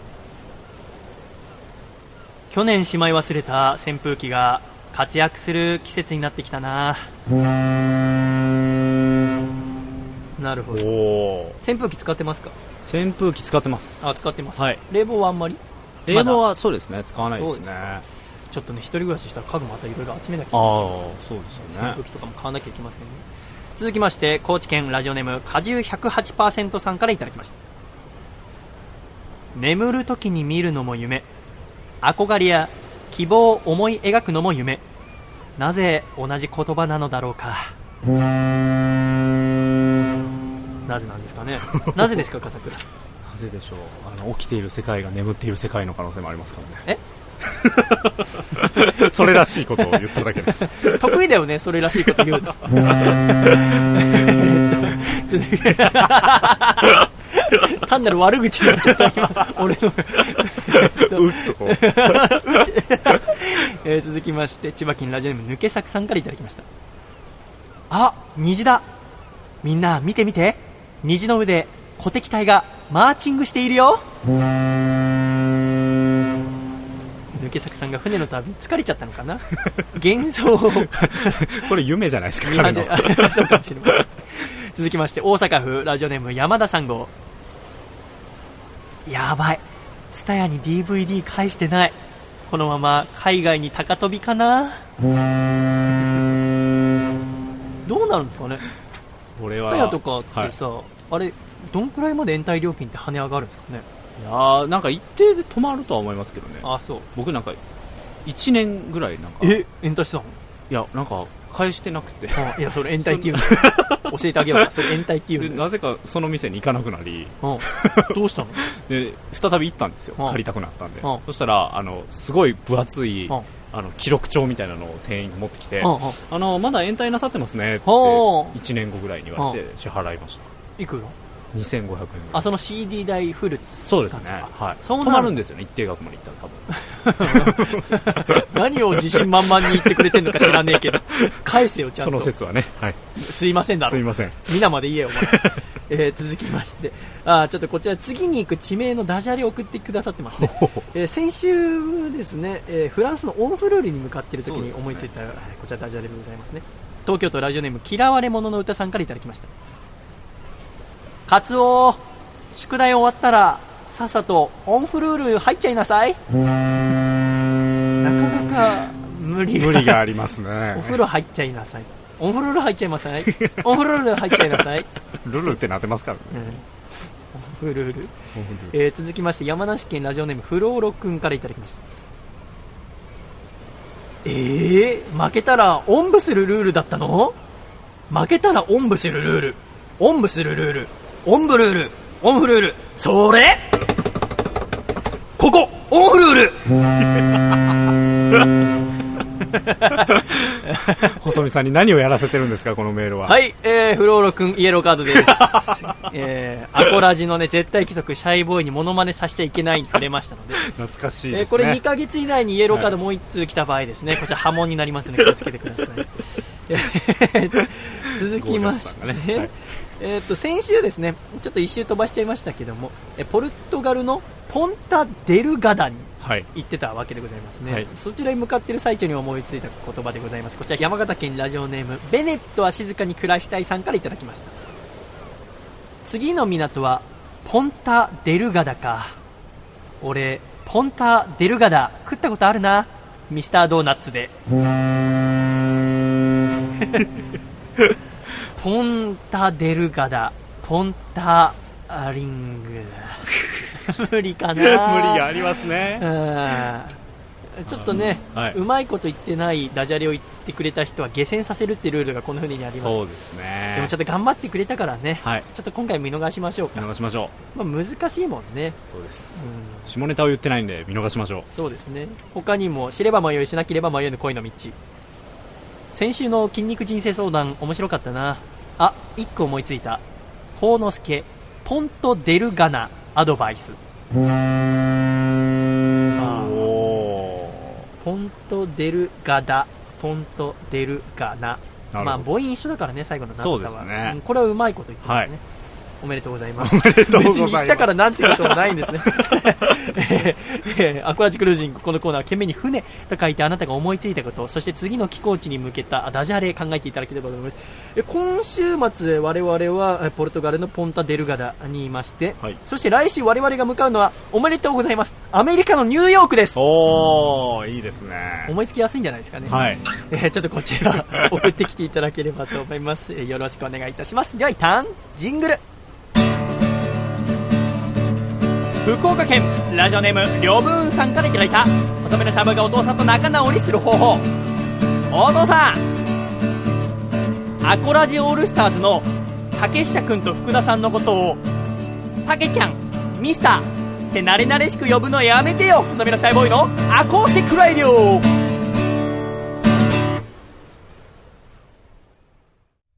アコラジ王座決定戦。アコラジ王座決定戦このコーナーは同じジャンルに属する様々な人や物、現像などの王座を決めるべく、世紀の一戦を交えていただくコーナーです、笠倉。はい。こちら1通目、埼玉県のスピッツちゃんからいただきました。本日のオープニングマッチ、お母さんが思い入れのあるアクセサリー、時間無制限、一本勝負を行います。青コーナー、結婚指輪、タイ。赤コーナー、小さい頃、姉妹で作ってあげた、ビーズのネックレス。おー、なるほど。どうですこの可愛らしいメール。いやー、非常に可愛らしいです、ね。お母さんが思い入れのあるアクセサリー、青コーナー結婚指輪、赤コーナーが姉妹で作ってあげたビーズのネックレス。はい。これどっちかな？選べないだろうね、お母さんは。あー、本当に難しいですよ、これは。選ぶとかじゃないのただこの試合大変なのは、はい。波の選手だったら、はい。もうタイムアップを狙うわけですよ。はーもうどっちも選べないってそうですね。ただこれオープニングマッチなのに時間無制限っていう、勝敗を決めなきゃいけないっていうい過酷な。どんなデスマッチよりも厳しいルールの、そうですね。非常に過酷な。どっち選ぶんだろうね。続きまして、横浜市ラジオネーム水曜定休さんからいただきました。本日の第2試合。いつかここでライブをしたい会場選手権。120分、一本勝負を行います。青コーナー、挑戦者、東京ドーム、対、赤コーナー、チャンピオン、日本武道館あー、どっちでやりりたいですか？君がワンマンライブやるとしたら。これは武道館ですね。あ、そうなんだ。はい。なんで？イメージですね。あ、そうでしょ。なんか僕は東京ドームよりも武道館よりも、なんか横浜スタジアムとかでやってみたいんだよね。ももしできるもんなら、なんか広い着席して、ホール的なところでやってみたい。っていうのも、なんか奥田民生さんの広島市民球場でライブをやったそのドキュメンタリー映画というか、それがカスタムメイド10.30っていうのがあるんだけど、はい。主演木村カエラさんなんだけど、それ見てね、すごく良かったんだよね。高1か高2の時に見てすごく良くていいなこういうところで歌ったら気持ちだろうなと思ったのを思い出しましたね。続いていってみましょう。こちら東京都ラジオネーム中水園さんからいただきました。続きまして本日の第3試合デートでモテない男王座決定戦。30分一本勝負を行います。青コーナー挑戦者待ち合わせに1時間遅刻。対赤コーナー王者1円単位まで割り勘。いやー。どっち？えー、どっちでしょう ?1 円単位までですかね。っていうかさ、デート行ったらこっちが全部払うのよね。はい。あのー、割り勘はあんまりしない。これからさ、僕がさ、じゃあ誰かとデートするなんてこんなことに恵まれた場合さ、はい。全部でしょ？はいたださ、交通費とかは違うよね。それは違いますね。どこまで？えーと、やっぱり食事は基本的にそうじゃないですか。移動費は移動費は関係ないよ旅行とか行くなら、うんそのね、一緒に含んで、うん例えば飛行機で移動するな飛行機代もみたいなことありますけど、はあ。基本的なデートで、まあ、電車代って渡されたらちょっと引いちゃいます。そうだよね。はああ、そっか。いいね。続きまして、ラジオネーム、ゆかぬばんさんからいただきました。本日の第4試合、俺を苦しめる誘惑王座決定戦、30分、一本勝負を行います。青コーナー、挑戦者、嫁と歩いている時に通り過ぎるミニスカートの女性、対、赤コーナー、王者、ダイエット中なのに誘われる飲み会の締めのラーメンはあ、俺を苦しめる誘惑。誘惑です、ね。まあ、誘惑ってカテゴリーで来るといろいろありますけど、ミニスカートの女性とはい締めのラーメン。どっちかな？ん。なんか僕、なんかそのさ、福田さんとかさ、コラジオールスターズのはい先週も出てくださいましたけど、なんかこの季節とかよくすれ違うさ、女性でこう胸が大きい人とか見るとかすげえ見てんだけどさ、はい。俺ああいうの全然見ないんだよね。はいつからかわかんないけど、なんか見てさ、もし見てたでしょみたいに言われたらさ、絶対嫌だからさ、はい。俺高校生ぐらいからかななんか全然そういうの見ないようにしてたらもう逆に見たくないって思うようになったのへえ。なんかさホットパンツとかさ、はい。もうあれはもう見せようとしてるというかさはい。なんていうの？もうああんまりだから履いてほしくないんですよねまあ女性はなんかね、おしゃれの一環でやってるだけとか言いますけどね。うんそんな風には見れないでしょ僕は見ちゃいますけどねそうでしょ？だからさ、なんかそこら辺も難しいところよね。えー、続きまして、こちら、ラジオネーム、新潟県のピーちゃんからいただきました。本日のセミファイナル。私が好きな男性のパーツ王座決定戦。45分、一本勝負を行います。赤コーナー、王者、八重歯対。青コーナー、挑戦者、ふくらはぎの筋肉。あ我々にはなかなかわかんないねあ。そうですね八重歯はあれですよね刃が好きな男性か。ってことだよね。ピーちゃん音調性だから。そうですよね藤原竜也さんとかああいう感じなんですかはあ、そういうことか。刃のイメージふくらはぎの筋肉。えー筋肉そこみ、いいんだ。ふくらはぎなんですねいや、やっぱ長ズボン履いてると見えないからってこと。うんまあ、刃もまあね、笑わないと見えなかったりとか。ね見えないとこは見れるっていうのがいいってこと。なるほどなるほどあの、ちょっと面白いなと思ったのが、僕もリングアナウンサーやるまで知らなかったんだけど、あはい大抵コールは、まず最初青コーナーから読むんだよね。はいで、まあ、青コーナー何々。で、後が赤コーナー。で、赤コーナーがチャンピオンです。必はいず。で、青コーナーが挑戦者。違うこともあるのかな時々、赤コーナー先に読むこともあるんだけど、まあ、普通の場合は青コーナー先に読んで、で、赤コーナーがチャンピオン。なるほで、なんかこう、いろいろ、まあ僕はユニオンプロレスで、井上マイクさんって方にいろいろ教えていただいて、はいいろいろ勉強して、えーやってるんだけど、なんか井上さん曰く、そんななんかガチガチに形式ばったものはないっていう。一番言いやすいものがいいっていうことでございますから、まあなんか言いやすいものを決めていただければと思いますね。どはい続きましてではこちら行ってみましょう。本日ラストでございます。愛知県のラジオネーム知れば迷い、しなければ迷いの恋の道さんからいただきました。本日のメインイベント、雨で思いつく妄想王座決定戦。30分、一本勝負を行います。青コーナー、挑戦者、あいあい傘がしたくって、わざと傘を忘れたふりをして僕の傘に入ってくる広瀬すず、対。雨で制服が濡れたからと、僕がいるのに、部室で着替えようとして、絶対見ちゃダメだからね、エッチ、と笑って言ってくる、広瀬すず。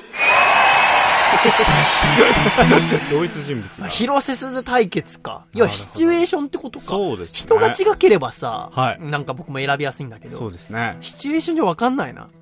僕はまあでも着替える方ですかねええ。ああ、俺ち全然違う。俺傘だな、絶対。なんかやっぱちょっと強がってるのがいいじゃないですかああの雨にやられてきたくせになんかんじゃないわよみたいな。あ、やだよ、自分と同じ部屋で着替える女の人なんて。なんかさ、ああ、女性、あーそうだね。なんか広瀬すずさんさ、今年の4月ぐらいにオールナイトニッポンゴールド一回やったの知ってますか、聞きました？いや聞けてはいないです。あれ聞いた人いるからすごかったんだよね。ほもう久しぶりにね、えあの、編集のディレクターさんの努力が見えるというか、バッチバチに切ってバッチバチに貼ってる感。普通に聞いてる人わかんないかもしれませんけど、私もまあ1年間ラジオをこうやってやってきて、はい久しぶりに震えた技が。あのね、っていうのも、途中でなんかペッパーっていうソフトバンクのロボットをゲストに呼んで、ロボットとトークさせてるの。そんなのちゃんとできるわけねえじゃん。でもなんかすごくスムーズに成り立ってるんだけど、はいそれはもう編集で、もうディレクターさんの腕がね、はいそこで出てる。はちょっと感心した回でございました。はいそれ聞いて僕、広瀬すずさん、初めてちゃんと知ったんだけど、あすごく好きになりましたね。ということで私はやっぱ青コーナー挑戦者ですね。傘こ傘に入ってくる広瀬すず。はいこれちょっとぜひタイトル取っていただきたいというところでございました。はいありがとうございます。え ーこれアコラジ王座決定戦。このコーナーは懸命にアコラジ王座決定戦と書いて、あなたがあ思いつくですね、対決書いて送ってきてください。ラジオアットマーク細身のシャイボーイ .com でお待ちしております。では、コマーシャルシャイ細身のシャイボーイ佐藤孝義です。現在、細身のシャイボーイのアコースティックラジオでは、番組を支えてくれるスポンサーを募集しております。スポンサーになってくださった方には、素敵な特典をご用意。CM 制作、アコラジ収録ツアーご招待、特製シャイ色紙プレゼント。この中からお一つお選びいただけます。詳しくはアコラジのホームページをご覧ください。皆様からのご応募、お待ちしております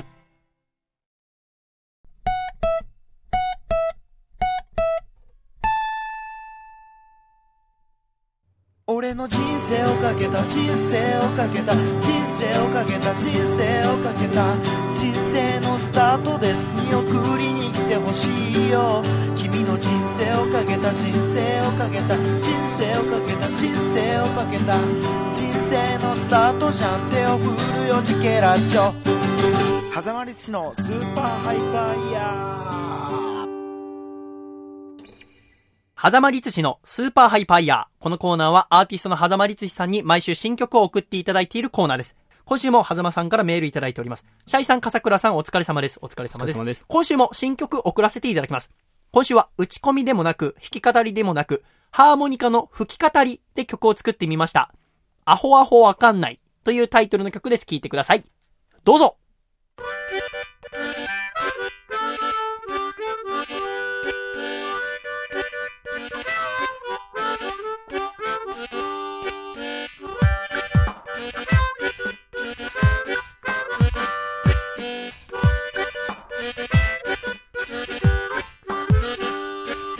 テンションの上げ方わからない。何で怒ってんのかわからない。今週の新曲わからない。お金の貯め方わからない。何が欲しいのかわからない。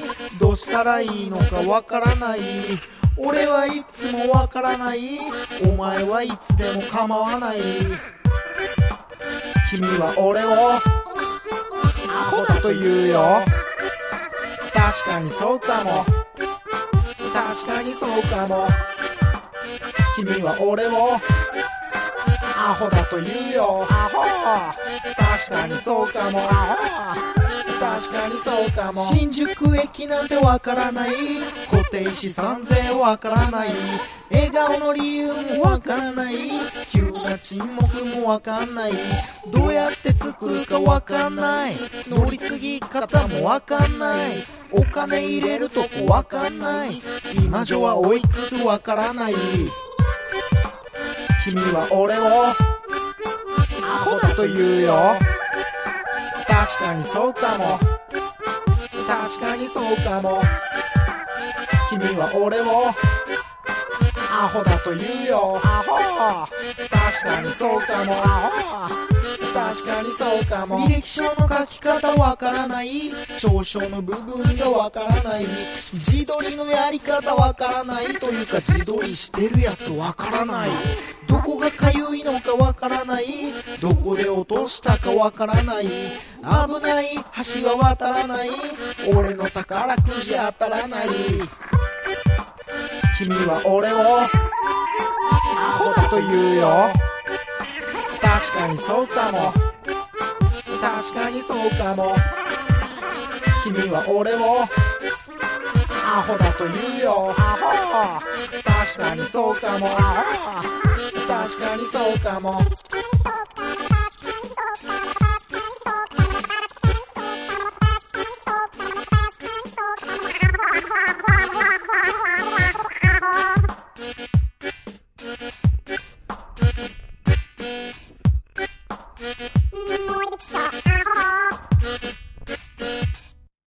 ありがとうございました。はざまりつしさんで、アホアホわかんないでした。では、ジングル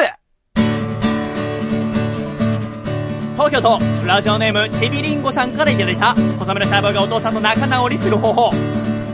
お父さん、今日も朝から雨が降っているし、僕とあいあい傘で駅まで歩こうよ。細めのシャイボーイのアコースティックラディオ。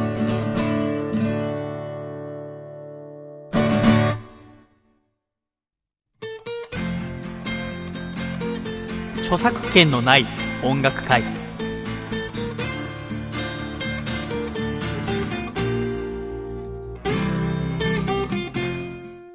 著作権のない音楽会このコーナーは著作権の切れた古い曲などを皆さんと一緒に歌っていこうっていうコーナーでございます、笠倉。はい。今週ですね、一通リクエストをいただきました。こちら横浜市のラジオネーム水曜定休さんでございます。細見さん、笠倉さん、こんにちしゃい。こんにちしゃいこんに。突然ですが、6月2日、何の日かお分かりですか？横浜育ちの細見さんならわかりますよね。横浜開港記念日です。横浜市立の小中学校はこの日はお休みになりますよね。ぜひ、著作権のない音楽会で、横浜歯科を歌っていただけると嬉しいのですが、いかがでしょうかといただきました。へえ。そうなんですよ。6月2日はですね、開港記念日。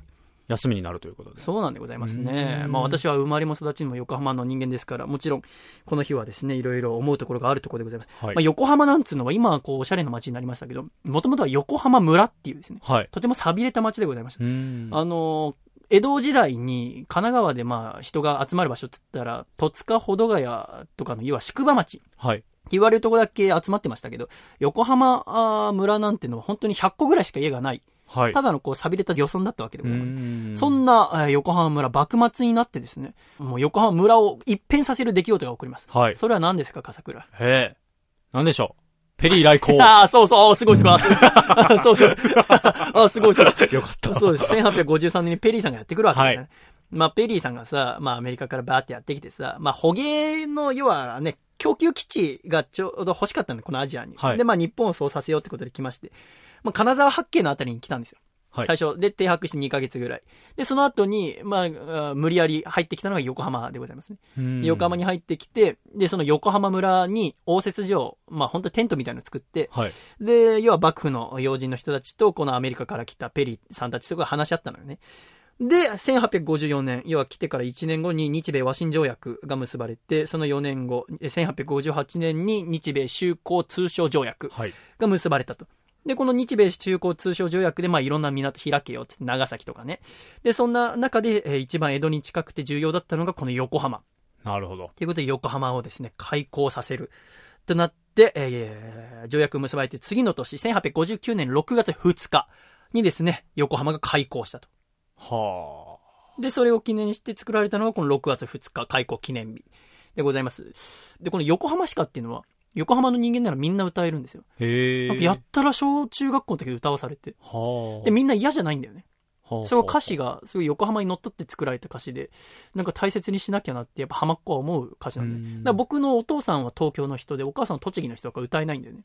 ああ、そうですよねうんだか。ら僕なんかはすごく好きな歌。っていうのもね、この歌詞書いたのは森鴎外さんなんだよね。森鴎外さんが、1909年、大正何年かな？に、要は、開港50周年を記念して作ったのよ。あの、要は50周年経って書いた歌詞っていうのが、この、えー横浜市歌、はい横浜市の歌なんですけどね。えー歌詞ちょっと紹介します。我が日の本は島国よ。朝日輝う海に、連なりそば立つ島々なれば、あらゆる国より船こそ通え。要は、まあ、日本は島国ですよって、朝日輝く海にですね、島がこう連なって日本っていうのはできてます。だからいろんな国の船がやってくるのよっていう歌詞ですね。はい。えーされば港の数多かれど、この横浜に勝る荒目や、昔思えば苫屋の煙、ちらりほらりと立てりしところ。うん。えーまあ、たくさんの船やってくるけど、えーでもこう日本にたくさんの港があれども、この横浜に勝る港はないよね。うん昔を思えば、要はだから開港した頃50年前を思えば、この横浜っていうのは粗末な家からこう炊事の煙がちらほら立つだけの寂しいところだったよ。でもどう？ご覧くださいと。今や多くの船が止まっていますよ。活気ある場所となったよっていうところでございます。で、最後。今は桃船、桃地船。止まるところぞ見よや。果てなく栄えてゆくらん見よ。飾る宝も入り来る港。まあ、船がたくさん止まってか活気あるところになって。で、今もですね、今日もどんどん栄えて、えーよろ、よう、彩る宝がこの横浜から入ってくるんだよって。横浜っていうのは本当素晴らしい街なんだよっていう思いを歌ったのがこの歌ですね。へへえ。えと思って。でも大変だと思うんだよ。やっぱ50年、この50年って本当激動だったと思うし、んえーまあ、外国がいろん、ね、急に外国人が入ってきて、で、まあ、横浜っていう村が一気にこうね、活気だって、で、そこから明治に激動の時代でございますよね。外国の文化が入ってくる中で、侍さんたちがね、いきなりこう、要は朝廷にね、政権を渡した中で、どうやって暮らしていくか、今まで武士で封建制度の中で生きてきた人たちも、今度はやはり商売をやらなきゃいけないで、とかいろいろなった時に、えー激動を過ごしたこの横浜。で、50年経って、他の人にも自慢したくなるような港にしたんだよっていう、この感謝の気持ち、そして努力の気持ちなのがこの歌に現れているってことで、我々も歌えるわけでございますけど、まあ、せっかくだからちょっと歌ってみましょうかね。横浜市か、まさか横浜の市の歌を歌うことになるとは思いませんでしたけどね。行ってみましょうか。我が日の元は島国よ朝日輝う連なりそば立つ島々なればあらゆる国より船こそ通え。されば港の数多かれどこの横浜に勝るあらめや昔思えば苫屋の煙。ちらりほらりと立てりしところ。今は桃船も持ち船止まるところぞ見ようや。果てなく栄えてゆく乱見よ飾る宝も入り来る港。ありがとうございました。横浜歯科でございました。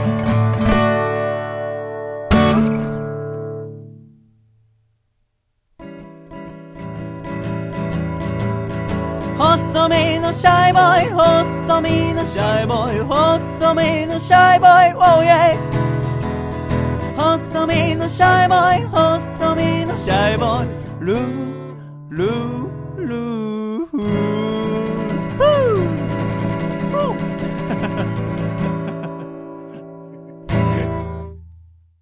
第60回細身のシャイボーイのアコースティックラジオ。この番組は京都府小林明久大分県かこちゃん、東京都シャトーブリアン、静岡県エルモミーゴ、埼玉県ウニウニ、岐阜県緑、岐阜県 YM、東京都エクストリームパーティー、茨城県ハングリーオーバー、以上9名の提供で神奈川県横浜市にあります私の自宅から細身のシャイボーイと笠倉の二人でお送りしてまいりました。今週も最後までお聞きいただき誠にありがとうございました。では、エンディング暖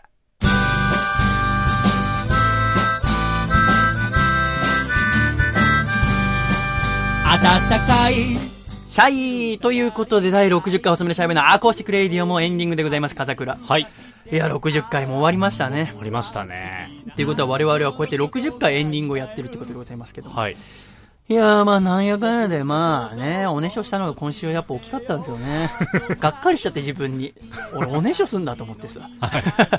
言うか言うまいか迷ったんだよね。ああ、そうなんですね。言う必要ないじゃん。まあ確かに。でも言わないでさ、はいおねしょしてんのになんか偉そうなこと言ってもさ、なんか自分で編集してて嫌になっちゃうかなと思って。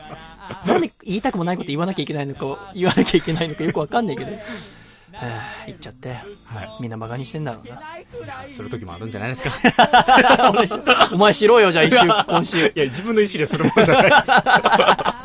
えー、ということで第6時間おさめしゃべのアコースティックライド MVP は誰にしましょうかねどうしましょ今週ちょっと各コーナーにメールくださってかつえつれづれのコーナーなどにあの髪型のメールあーくださった埼玉県のスピッツちゃん。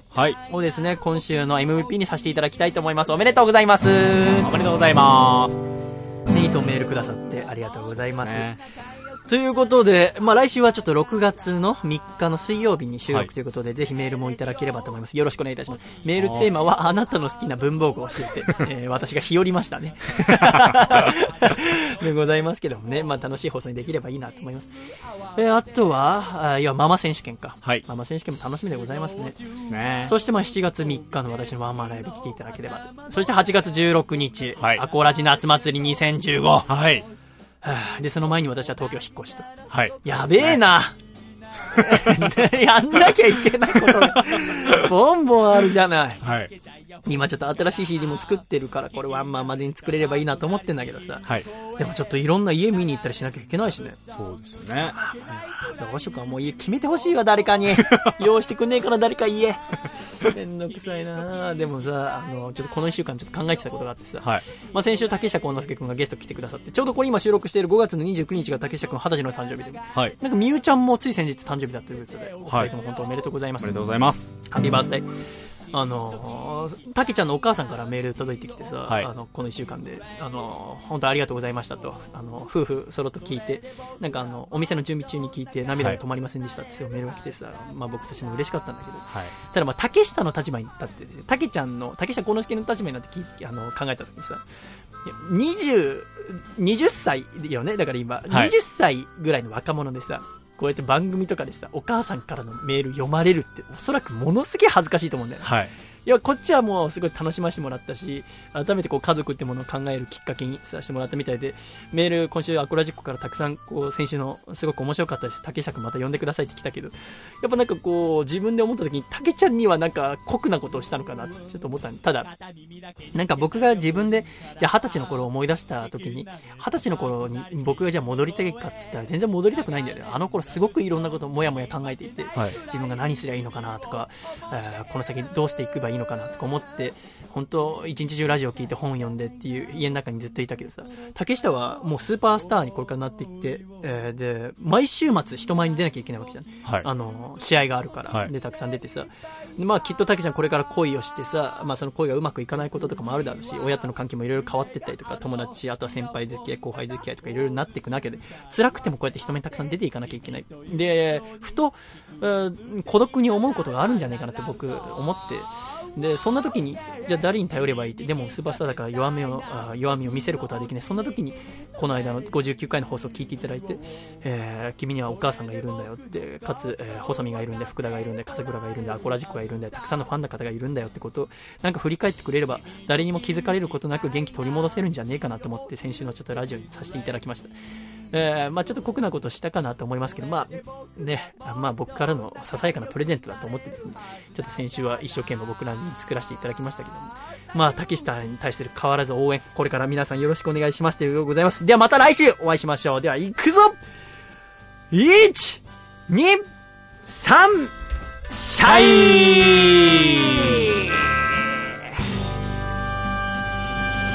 ママ選手権楽しくなってきたね回だったね